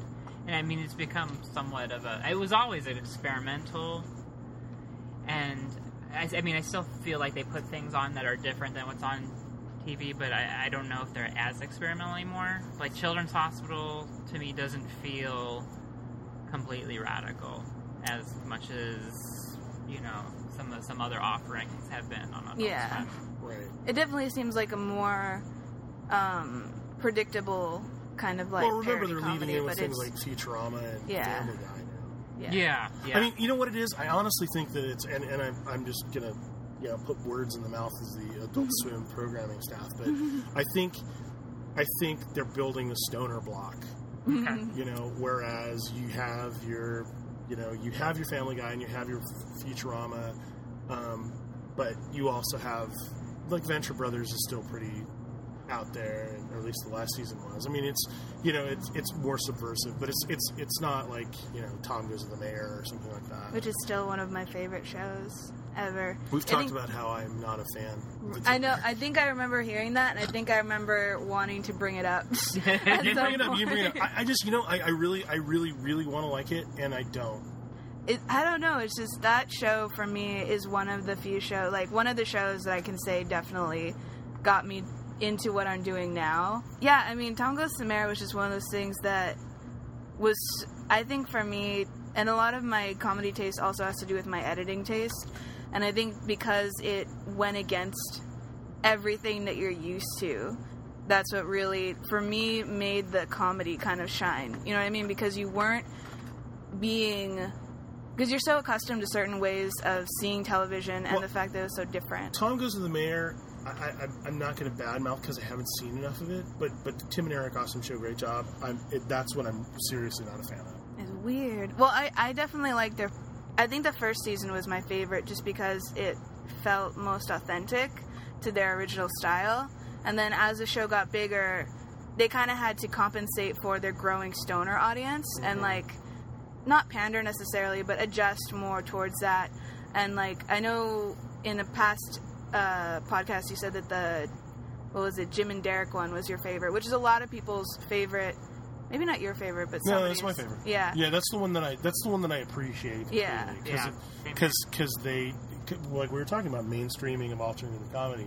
It totally subverted that Yeah. and turned it into the shit bath Yeah. that it would be if they got an MTV. Gig. Yeah, and in like in that sense, my favorite episode of theirs that did that was actually the SNL one, the first episode of their season five, season cinco, um, because I don't know if you saw it, but it was just it was basically they turned their show into SNL for a night, and my the best part is just at the beginning they recreated like shot for shot the intro of SNL Yeah, yeah, with yeah. just Tim and Eric, Right, right, like right. repeated and repeated, and I love that because like the SNL that I loved.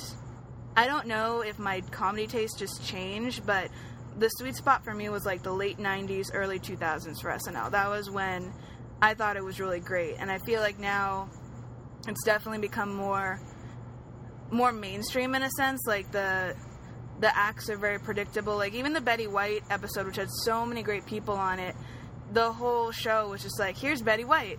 Like that's what every sketch was. Well, like me. yeah, it's it, they're they're gonna. Yeah, they're gonna trot out X, Y, or Z. Yeah. you know, and you know they're gonna do it. You know Yeah. airplane.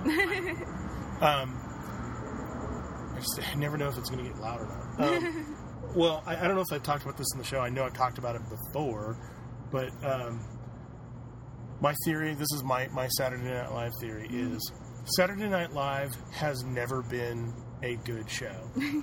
it's there have been good good or great moments, and there have been more or less of them depending on the season. Yeah, like if, right. if you watch if you watch the original episodes of Saturday Night Live, the, the original you know seventies, Yeah, those Yeah. first five seasons. right? You watch those first five seasons. There's stuff that's not funny, Yeah. but pound for pound, there's more funny stuff. Like there's like there's 20 minutes of funny in a 60 minute show. Yeah. And then when they went to 90 minutes, there's you know 15 minutes of funny in a 90 minute show. You're gonna remember the you're gonna remember the funny parts, you know. But um, I think when Saturday Night Live is bad, there's five minutes of good comedy in a 90 minute show. Yeah. You know, like Weekend Update is good, or this one sketch was funny, or whatever. Um, and that, and the epiphany I had a, a few months ago, where um, somebody was talking about how they um, they have to fit you know, a certain amount of sketches into this amount of time. So, you know, if this sketch should be a two minute sketch, it can't be a two minute sketch. It has to be a six minute sketch because that's the time allotted. Yeah. You have to make, you know, so you end up with these sketches that never seem to end because they're cut, that you can't cut to fit a live show. Yeah. You, you, you, you know, all you can do is fit the puzzle pieces together. And if this sketch could have four minutes of fat trimmed from it, it ain't going to happen. And I think that's why, I think for me, that's why Do you want to hold first or should No, I go? okay. Okay. Um, I think that's why Ta- uh, Tim and Eric Awesome Show, I like it so much because I feel like the problem you're describing with SNL is true, but the solution to that, and I know it's asking a lot from the writers and the staff, is to write more sketches. You know what I mean? Write so many more sketches to cut it down. That's what I love about Awesome Show is that there doesn't feel like there is compromise in time because they either throw something in that's random, like any of Doug Doug's like random edit things, like if any if that could be the time filler for all shows like that, that I would be happy. You know what I mean? Like I feel like they find a creative way to get around that problem. Well, but I mean, any any show that's not broadcast live can do that. Yeah. Monty, Monty Python pioneered that essentially. Yeah. You know, it's like if you don't have an ending to the sketch, you end the sketch, however, and you know have Graham Chapman walk on and say it's a stupid sketch, and then you do a Terry Gilliam animation, and you know that's thirty seconds, and you do whatever you want when you're editing a show like that. And Tim and Eric do that in a lot of other shows. Yeah. can do that. But but if you're if if you have that ninety minute block and you know that there's going to be five minutes of cold open, there's going to be five minutes of monologue and a music two you know two musical guest slots Yeah. and a weekend update and everything else is just there and you gotta you Yeah. gotta fit that stuff But the thing is, like Bob and David were able to do that too because before they had, you know, Bob and Mm-hmm. Mr. Show, that's what they did live. You know, they did live shows with video, with sketches Mm-hmm. in a lot of time period. Like I feel like, I feel like it's possible to deal with that, but maybe not in the not for the audience or situation that SNL's in.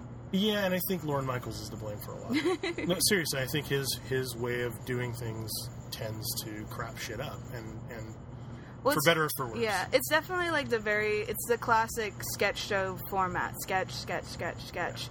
And I think when you're working in that format and don't want to deviate at all, you know, they could do more shorts, they could do more stuff like that to put in, but when you don't want to deviate from that, there is going to be that like almost stalling that occurs. Yeah in the well sketches. it's ossified i mean it's been Yeah. it's been around for so long it's pretty much paralyzed Yeah.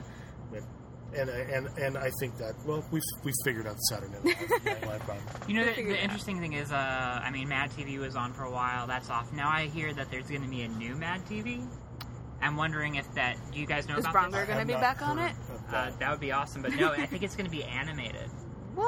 I'm kind of wondering. This is my conspiracy theory, completely un unwarranted or just unfounded. Uh-huh. I, I have no nothing to really back this up except gut instinct. Um, but I'm wondering if that's why the Mad TV sketch show got canceled. If that was a matter of somebody wanting to use the trademark for something different. You know what I mean? Meh, maybe I mean, Mad TV had a lot of issues aside from yeah i, I think from that. yeah the fact that it was kind of consistently shitty is probably one of them I feel like Mad TV wanted to. I know, I know, Wait, put Uh, airplane. I feel like Mad TV wanted to almost get around the uh, the issues that SNL had by putting in more fart jokes, which I don't think is the right solution.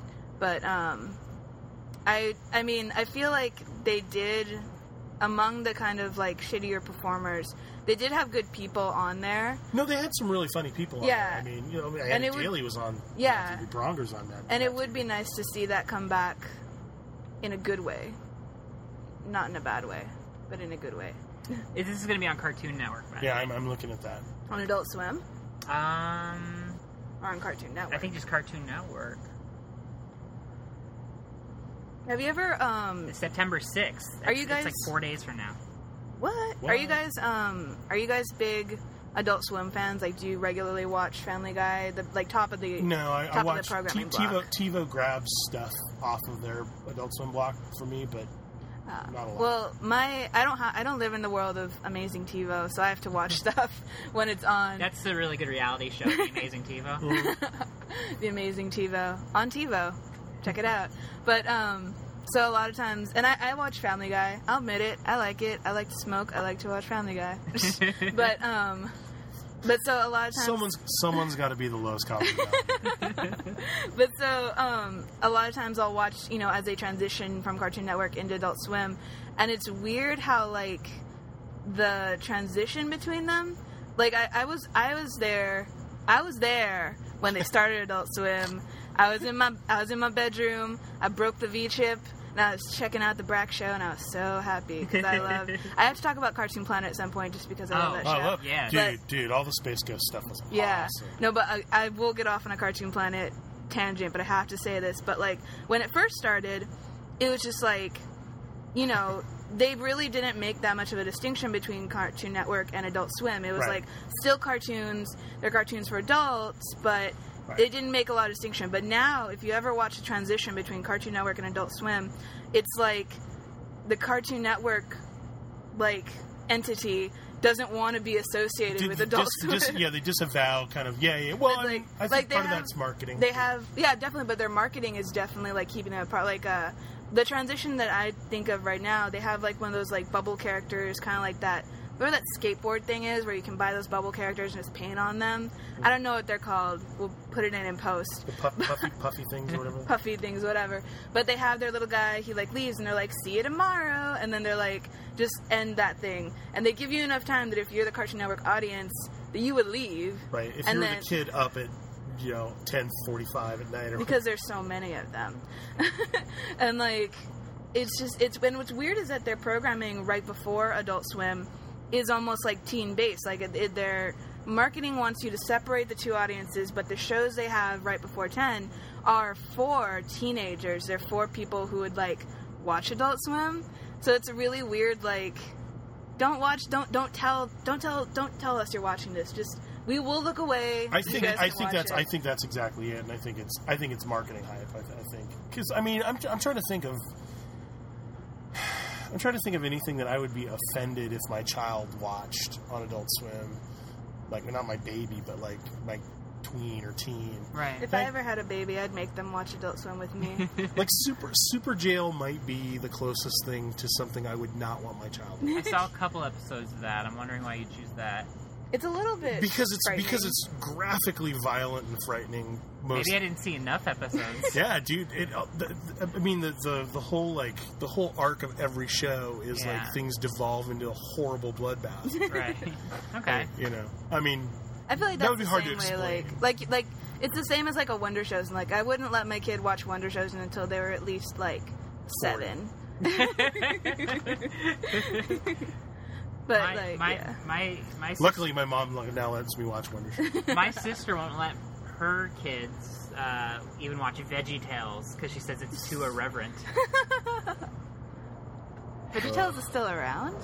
yeah, God, VeggieTales is still around forever. Like, they're like the Olsen twins. But so, but yeah, no, I definitely, I I could like they still have, you know, the original Space Ghost team and stuff. But I feel like I really miss that that Adult Swim, the like the Yeah. Brak show, the Space Ghost, the ones where it wasn't over the top. It was just ridiculous. Yeah. Yeah, yeah, Just yeah. absurd Yeah, as yeah, opposed to um, obs- I not pushed it. obscene, but um, yeah, yeah. profane, maybe. Well, I think the I think the it's the difference between um, having the characters do stuff and having the characters be a caricature of themselves, and and and that kind of I, I think is is another one of those like you know like the Andy Kaufman thing. Yeah. you know, it, he's he's doing this crazy alternative stuff, but it's, it's I guess it's kind of the, the the diametrical opposite of that Yeah. you know but but mainstreaming it means that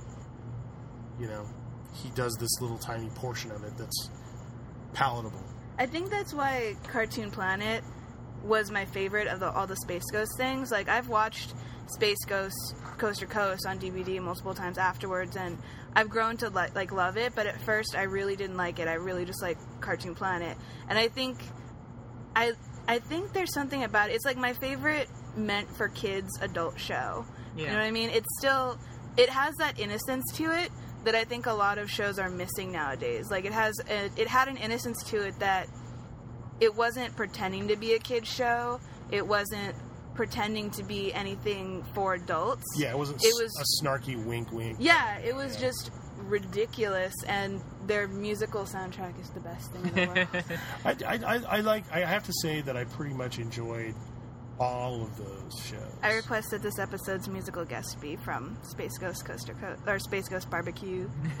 Space Ghost. That's one thing that I need to do. I need to find out from Rhino Records for my podcast.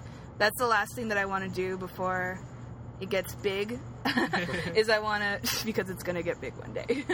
I want to find Rhino Records and let have work out something so they'll let me play that stuff because those are my favorite in betweens. Like if you ever listen to my live show on the radio because I couldn't put it on the podcast, my favorite thing was putting like Mr. Show and uh, like in between commercials, like uh, Tim and Eric commercials and Cartoon Planet songs in between all the comedy that I played. Nice. And I just I think those are the best things in the world. Yeah.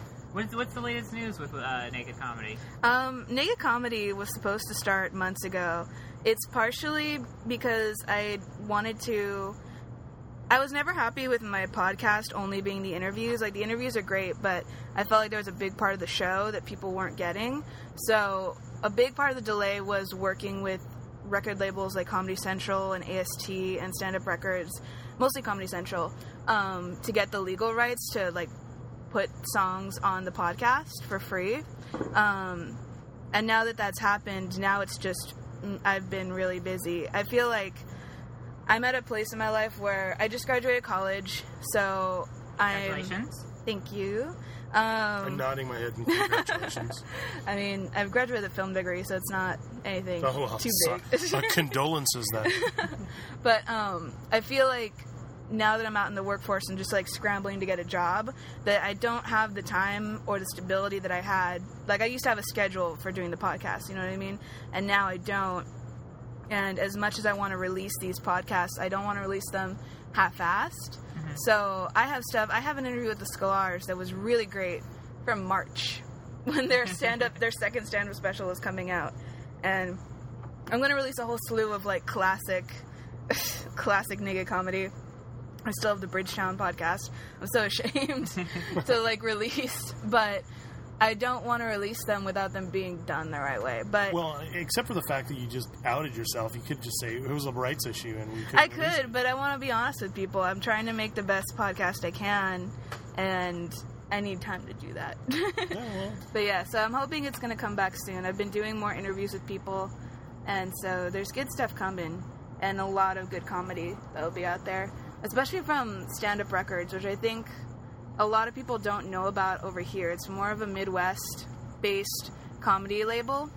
And so a lot of the performers, aside from like Doug Stanhope and Marc Maron and Greg Proops, who have records out on that, and Lewis Black does has a lot on there too. But um, there's a lot of people that we just wouldn't have heard of here in LA or even really in New York. So I'm excited to give those guys some exposure. Very cool. Very yeah, cool. absolutely. Yeah, I'm looking at their site. They've got a bunch of people. Al Madrigal.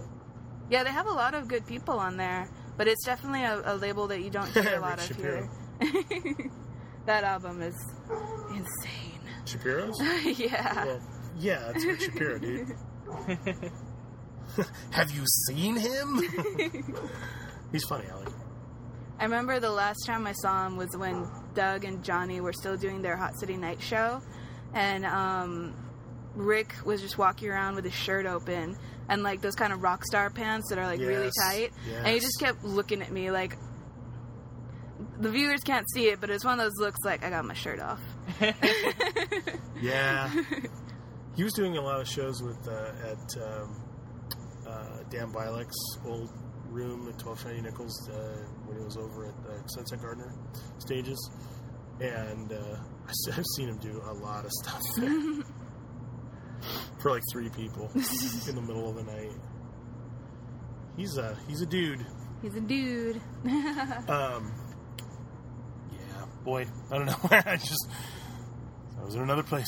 Sorry, I'm actually just getting um, something ready for when we do the kind of links kind of part of the Oh, show. gotcha. Are we still recording? Yeah, yeah, yeah. Oh.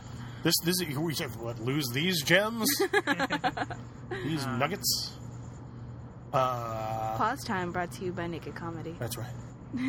So, Sam, people uh, can find out what's going on with the podcast as that develops and just see some uh, stuff from you at nakedcomedy.org. Yeah, nakedcomedy.org. It's my Tumblr slash website. Um, there's a link on the side to see all the latest episodes, and there's also a link on the side to see all the archive episodes on KUCI. For legal reasons, my show is now called Naked underscore Comedy. But you can see the classic Naked comedy on naked, KUCI. no, under- naked space comedy. Naked space comedy on KUCI. I think you should have called it naked space comedy, like space all spelled out.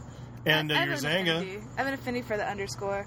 Yeah, if you want to check out the Xanga, you can. Yeah, we'll have a link to that on the site. And you're on Twitter at naked underscore comedy. Yeah, it's weird. I haven't really tweeted anything for a few months, and I think I have more followers now than when I was tweeting. I just remember like logging into it for I think to add somebody that I wanted to follow, Yeah. and I just saw that I had like up from hundred to like three hundred, and I was, and I was like, okay. But I think they come and go. I think like I just add and lose hundreds, which is fine. I mean, I'm not a, I'm Yeah. a monitor of those dude, things. seriously, I think. Did you just publish something like recently?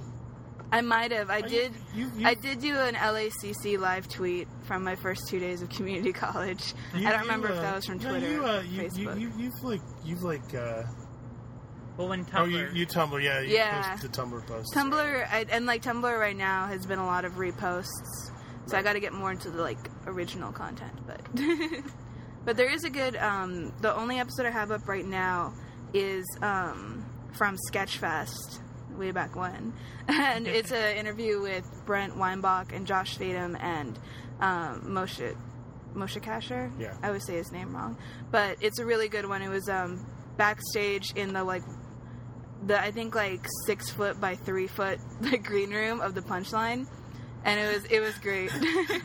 That's you, like a coffin. you go from like me and Brent making awkward conversation to just craziness, and then it, it's pretty good. I really like that interview. Um, what was I going to say? Oh, oh. So no, I'm looking at I'm looking at your at the Tumblr right now. um, yeah, lost it. Totally lost it. So, what else uh, would you like to address while you're here? I don't know. I You have like this I platform, this bully pulpit. I feel like I got out. I got out my Tim and Eric stuff, my delocated stuff, my Talked about some airport stuff. airport stuff, my uh, Cartoon Planet things. Definitely, that's I. I think that above all else, I just want people to find Cartoon Planet. I want them to make a demand to get it on DVD because there's so much. Oh, I agree. Amazingness That isn't. They have a few clips on like the Brak show, but that's not. Oh boy! The Brak Show is not Cartoon Planet. No, Dude, it's mailbag day. I miss those. Uh, yeah, boy, I'm just losing it. No, I mean, this is always happens kind of towards the end, and we just kind of wrap things up. I'm done with you guys. and I'm you're just- done with I'm me. just I'm, I'm just clicking on links at this point. Yeah, but if- Um, if- I mean, if there's anything else you want to plug or talk about, otherwise we can. What do you guys want to plug or talk about? Oh, you know what? Uh, we should start talking about. Uh, I, I was thinking we should have a segment of uh, commercials for other people's podcasts. Yeah? Yeah, I'm gonna yeah. be doing that on mine if I ever get it started. I've been asking a lot of people to do commercials for their shows. So far, we did a commercial for Holy Fuck, but that's it. That's a copyrighted idea. but yeah, I don't no. think you can copyright that. I don't think so. But yeah, uh, no, I think we should. But yeah, no, just just uh, talk about stuff that uh, um, anything you've been listening to, or or The Lavender Hour is one of my new favorites. Duncan it's Duncan Trussell. Trussell and Natasha Leggero. Yeah. And say what you will about Natasha's laugh. Uh, Duncan says that they get a lot of mail hating on Natasha's laugh. And I was telling Gene that uh, I guess people must be like filling their cars with with podcasts, just like blasting it out. Because I don't I don't get it, but it's definitely an awesome. My favorite episode so far has been the double rainbow episode, just because I, there's some. I know it's like a big YouTube meme, but the way they ended their episode with that was pretty awesome. have you seen it? Yeah, yeah, absolutely. I, I mean, I listen to Lavender Hour, and um, yeah, And of course, Marc Maron's podcast is Yeah. a must listen The to. WTFs. yeah, it's all right. WTF. Yeah, it's okay. Whatever, dude. If you like that sort of thing, You like if that? you're into that, If you're into like big name comics and whatever. and the crap they talk about, blah blah blah. I'm famous. I definitely at me. though. I definitely miss the phase where he went through where he just interviewed people that knew him when he was an asshole, like when he was just drunk. Those are my favorite episodes. Like I think the David Cross episode is my favorite just because of all the like shit stories that come out in that episode. That's my favorite. I want to be that person. I want to be I want to go through a phase where I'm just drunk, and then talk to people dick. about it afterwards. Just a Yeah, dick. I went through that phase. and, uh, I don't know. Sometimes I miss it. It's liberating. um, yeah. Uh, what uh, what else is? Oh, so yeah. The, oh yeah, and the Paul F. Tompkins. yeah, the Yeah. Pod Pod F Tompkast, which we plugged. I, it seems like we plugged like the last three episodes. you know, I what I haven't heard a lot of people talk about, which I really like, is Risk, which is um, uh, Kevin Allison, former member of the Oh, States, yeah. the the redheaded gay. He uh, he has a show. It's very much like The Moth. It's uh, like storytelling uh, podcast. so it's boring. it's it's awesome because it's, they got really good people. The Moth is always uh, very heartfelt. Uh, it's sometimes funny, but it, sometimes it's like this is my story about being a uh, crack baby and growing up and being a single mother. And it's like, oh my god.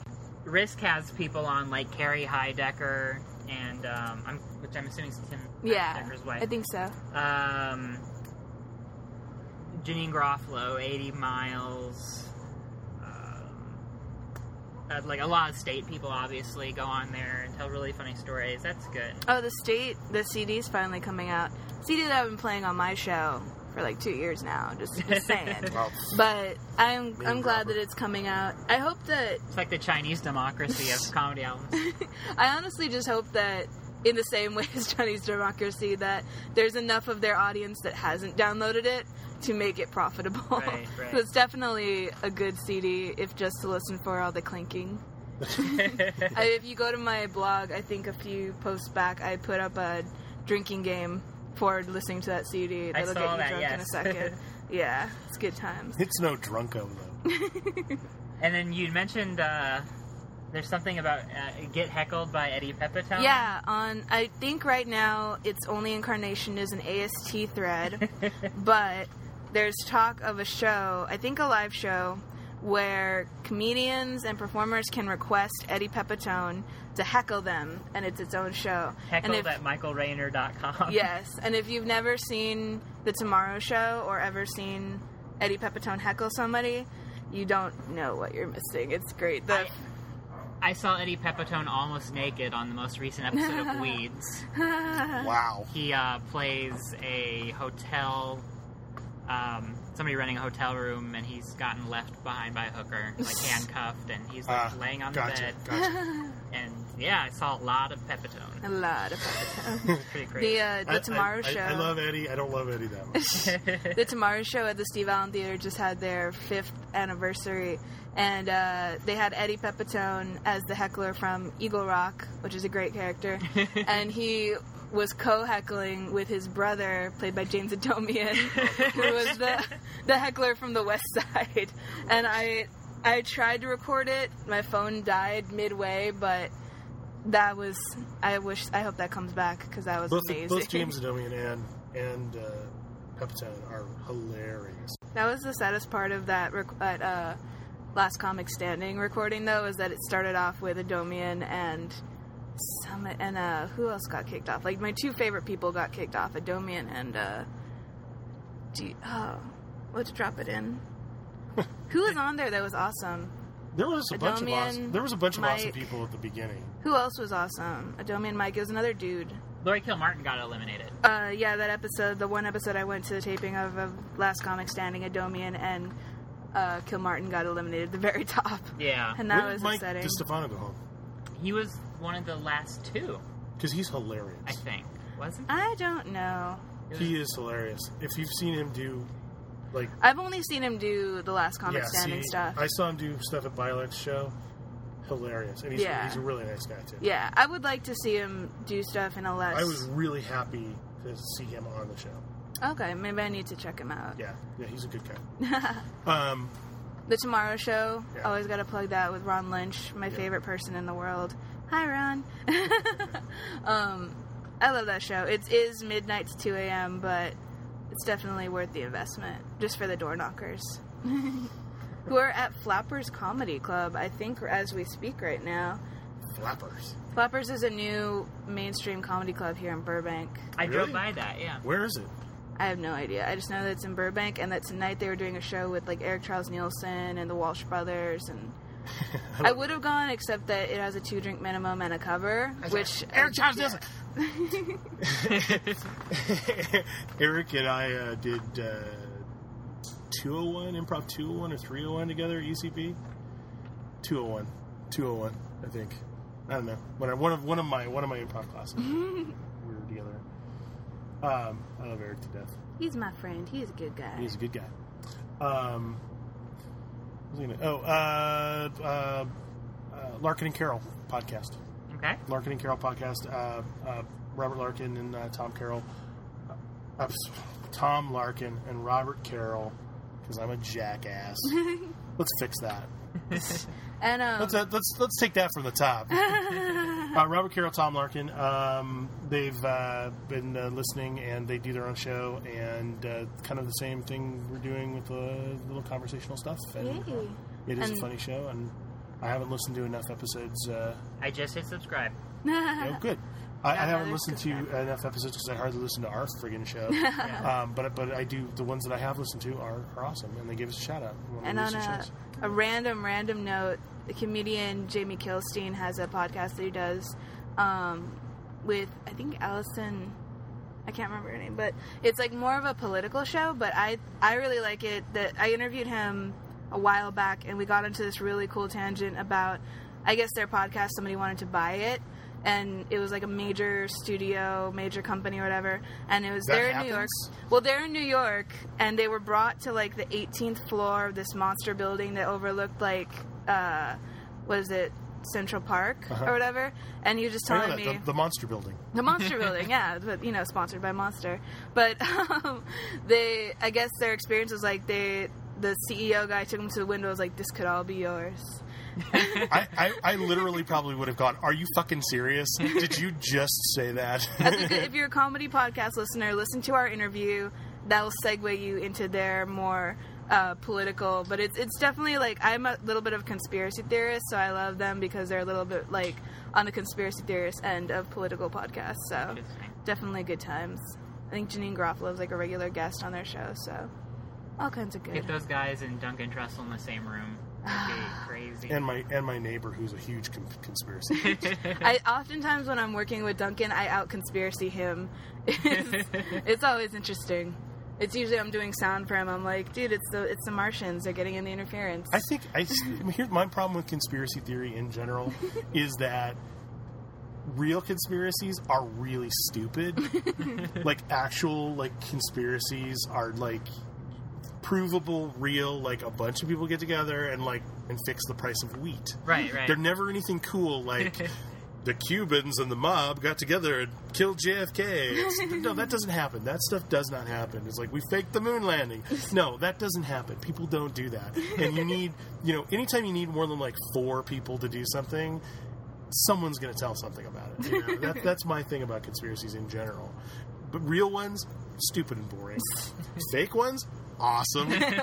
you know, it's like UFOs and Cubans and things. My big thing is I just feel like our whole country, maybe world, is run by the equivalent of like a white person mafia. That's how I feel Yeah, about it. yeah, that's not a conspiracy. That's called history. It's like it's like you know Bush was a member of Skull and Bones, and I'm like, yeah, most of the Fortune 500 companies are CEOs. It's like, yeah, you, it's like look at comedy. You know, you have a bunch of creative people who hang out together, who do things and hire people. To, it's called nepotism.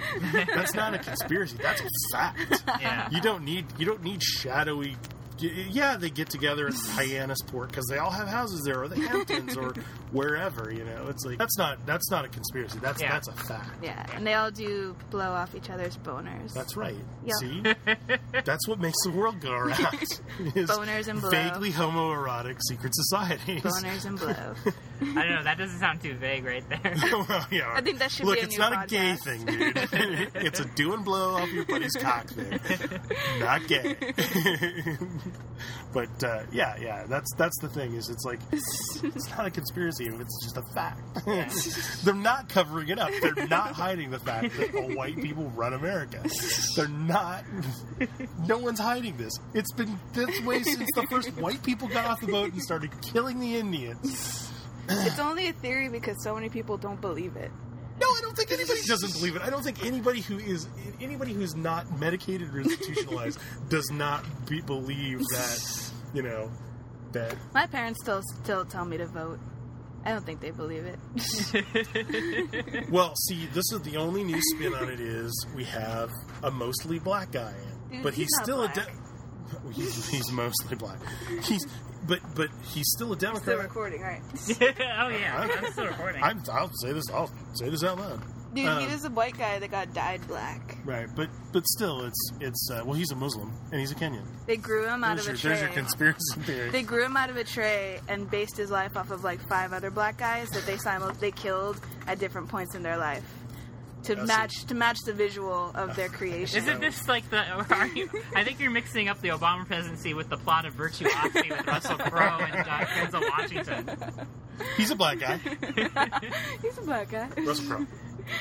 That's my conspiracy. Uh, no, yeah, that's that's the thing is, is is is it's like, you know, but he's a Democrat, and he is beholden to the Democratic political machine, just like the Republicans are beholden to the Republican political machine. So it's you know, it's just it's, eh, meet the new boss, same as the old boss. just more touchy feely, everybody happy go lucky kind of thing. Until we line up everyone in Washington and shoot them. I'm definitely not putting that on the show. change. Don't don't put that on the show. But still, you know that's. that's I think the biggest thing for the Obama thing has just been to bring the sexy back to the polit- like politics. I think that above sexy without else, grody because Yeah. Bill Clinton brought sexy back to the presidency, but he also brought it back think- in a grody I way. feel like I feel like Clinton was more like they ha- he couldn't contain his sexy, and they were trying to do it, but they couldn't contain it. And couldn't. Obama was more like, "Here, well, if you guys want sexy, we'll give you this," and that's like that's their answer to the Right. sexy. right, right. And then the next president is just gonna have boners all the time. And the blow. He'll blow off the And the blow. president's boner. oh. Uh, Larkin and Carroll, and uh, what else? Um, that's pretty much all I've had time for. Like I said, I re-listened to a couple of Naked Comedy classics. Classics. yeah, I was about three quarters of the way into the second half of the Brody Stevens interview before I had to go inside and drink some water. Cause I'm gonna try to interview him again post Hangover fame. Oh right. well, yeah, yeah, I was, I was funny. Is like, you know, I just got this gig and I'm going to be doing Yeah. this movie.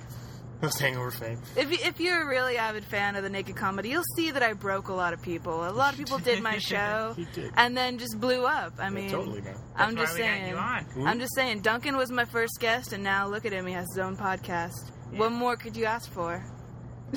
Yeah, I, uh, I'm a huge, I'm a huge Brody, Brody Stevens fan. I'm a huge I'm- fan of anybody. We named should give a shout out just to Brody Stevens. I Find will. Him. I would give a shout out to Brody. Find Stevens. him. I, there's a little too much sports in his Twitter, but other than that, Yeah, I, go I, check him out. Uh, yeah, but but but uh, he always. Uh, I, I, uh, Vance Sanders does a thing on Thanksgiving where uh, you can do where it's. Uh, uh, is it Thanksgiving? I think it's Thanksgiving. Where do you do, or maybe it's Halloween. Oh, do, where you do your Brody Stevens where you, impression? know, where you can do. Well, no, you can you do your favorite set. uh, you know, someone else's do someone else's material. Totally, I've been threatening for years to get up there and. I've been on Premium Blend, 1996. I They- know how to run a show. My arm may be broken, but that's not going to stop me from bringing power to the stage. Right. I push the show along. Positive it going. energy. It's about the positive energy. You're having I'm fun. from the valley. You're having fun. I know when it's hot outside. I can tell. I do warm up for Chelsea Handler.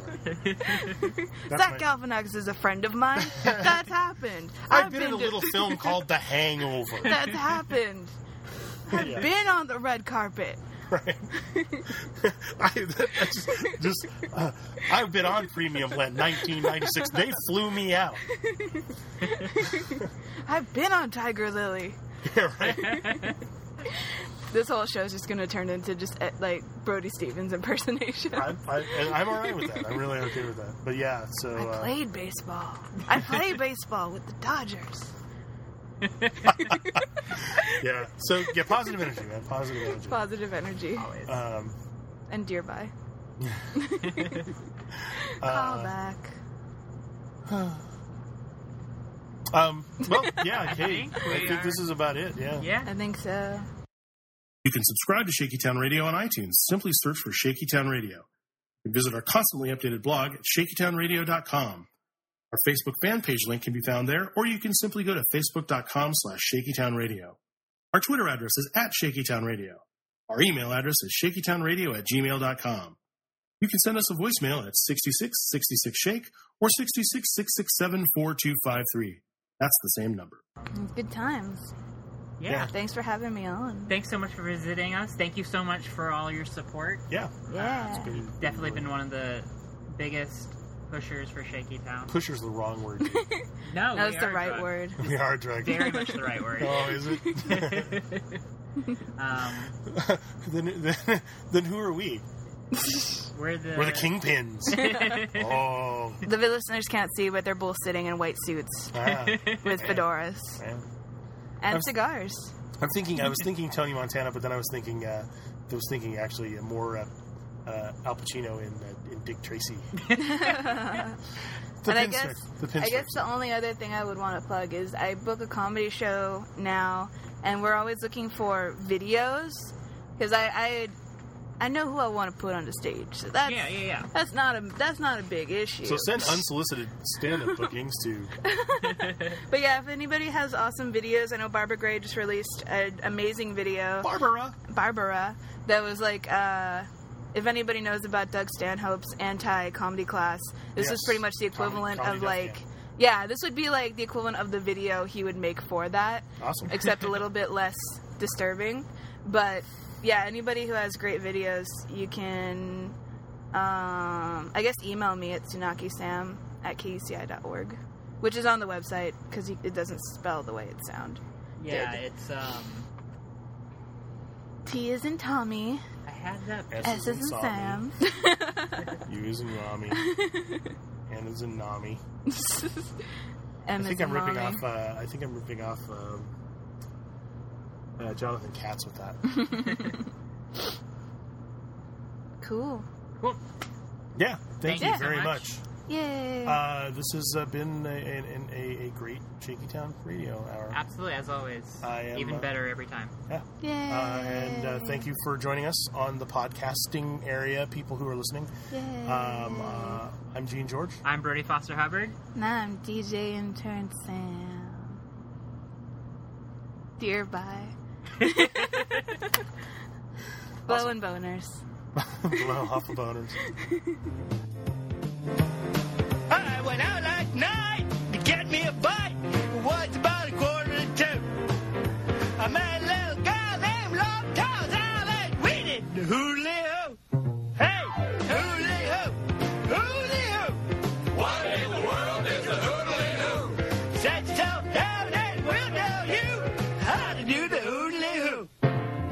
your left foot up until you touch your nose. Put your rear on your ear and wiggle your toes.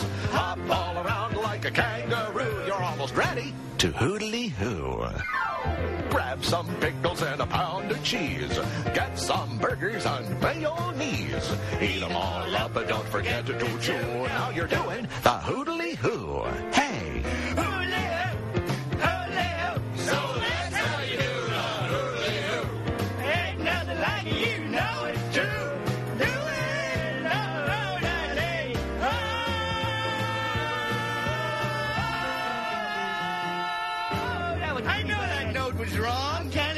tell me I'm wrong. You listen to me when I'm talking to you. Also, the whole group gives a collective FU to Liesel and JP Spalding. Yes. and Valerie. And You Valerie. Valerie and there. Valerie. Yeah. Not so much an FU as a middle finger. Right? As a middle Yeah, finger. yeah, yeah, yeah, yeah. That's that's the audio equivalent. We photobomb. Here, everyone put your middle finger up.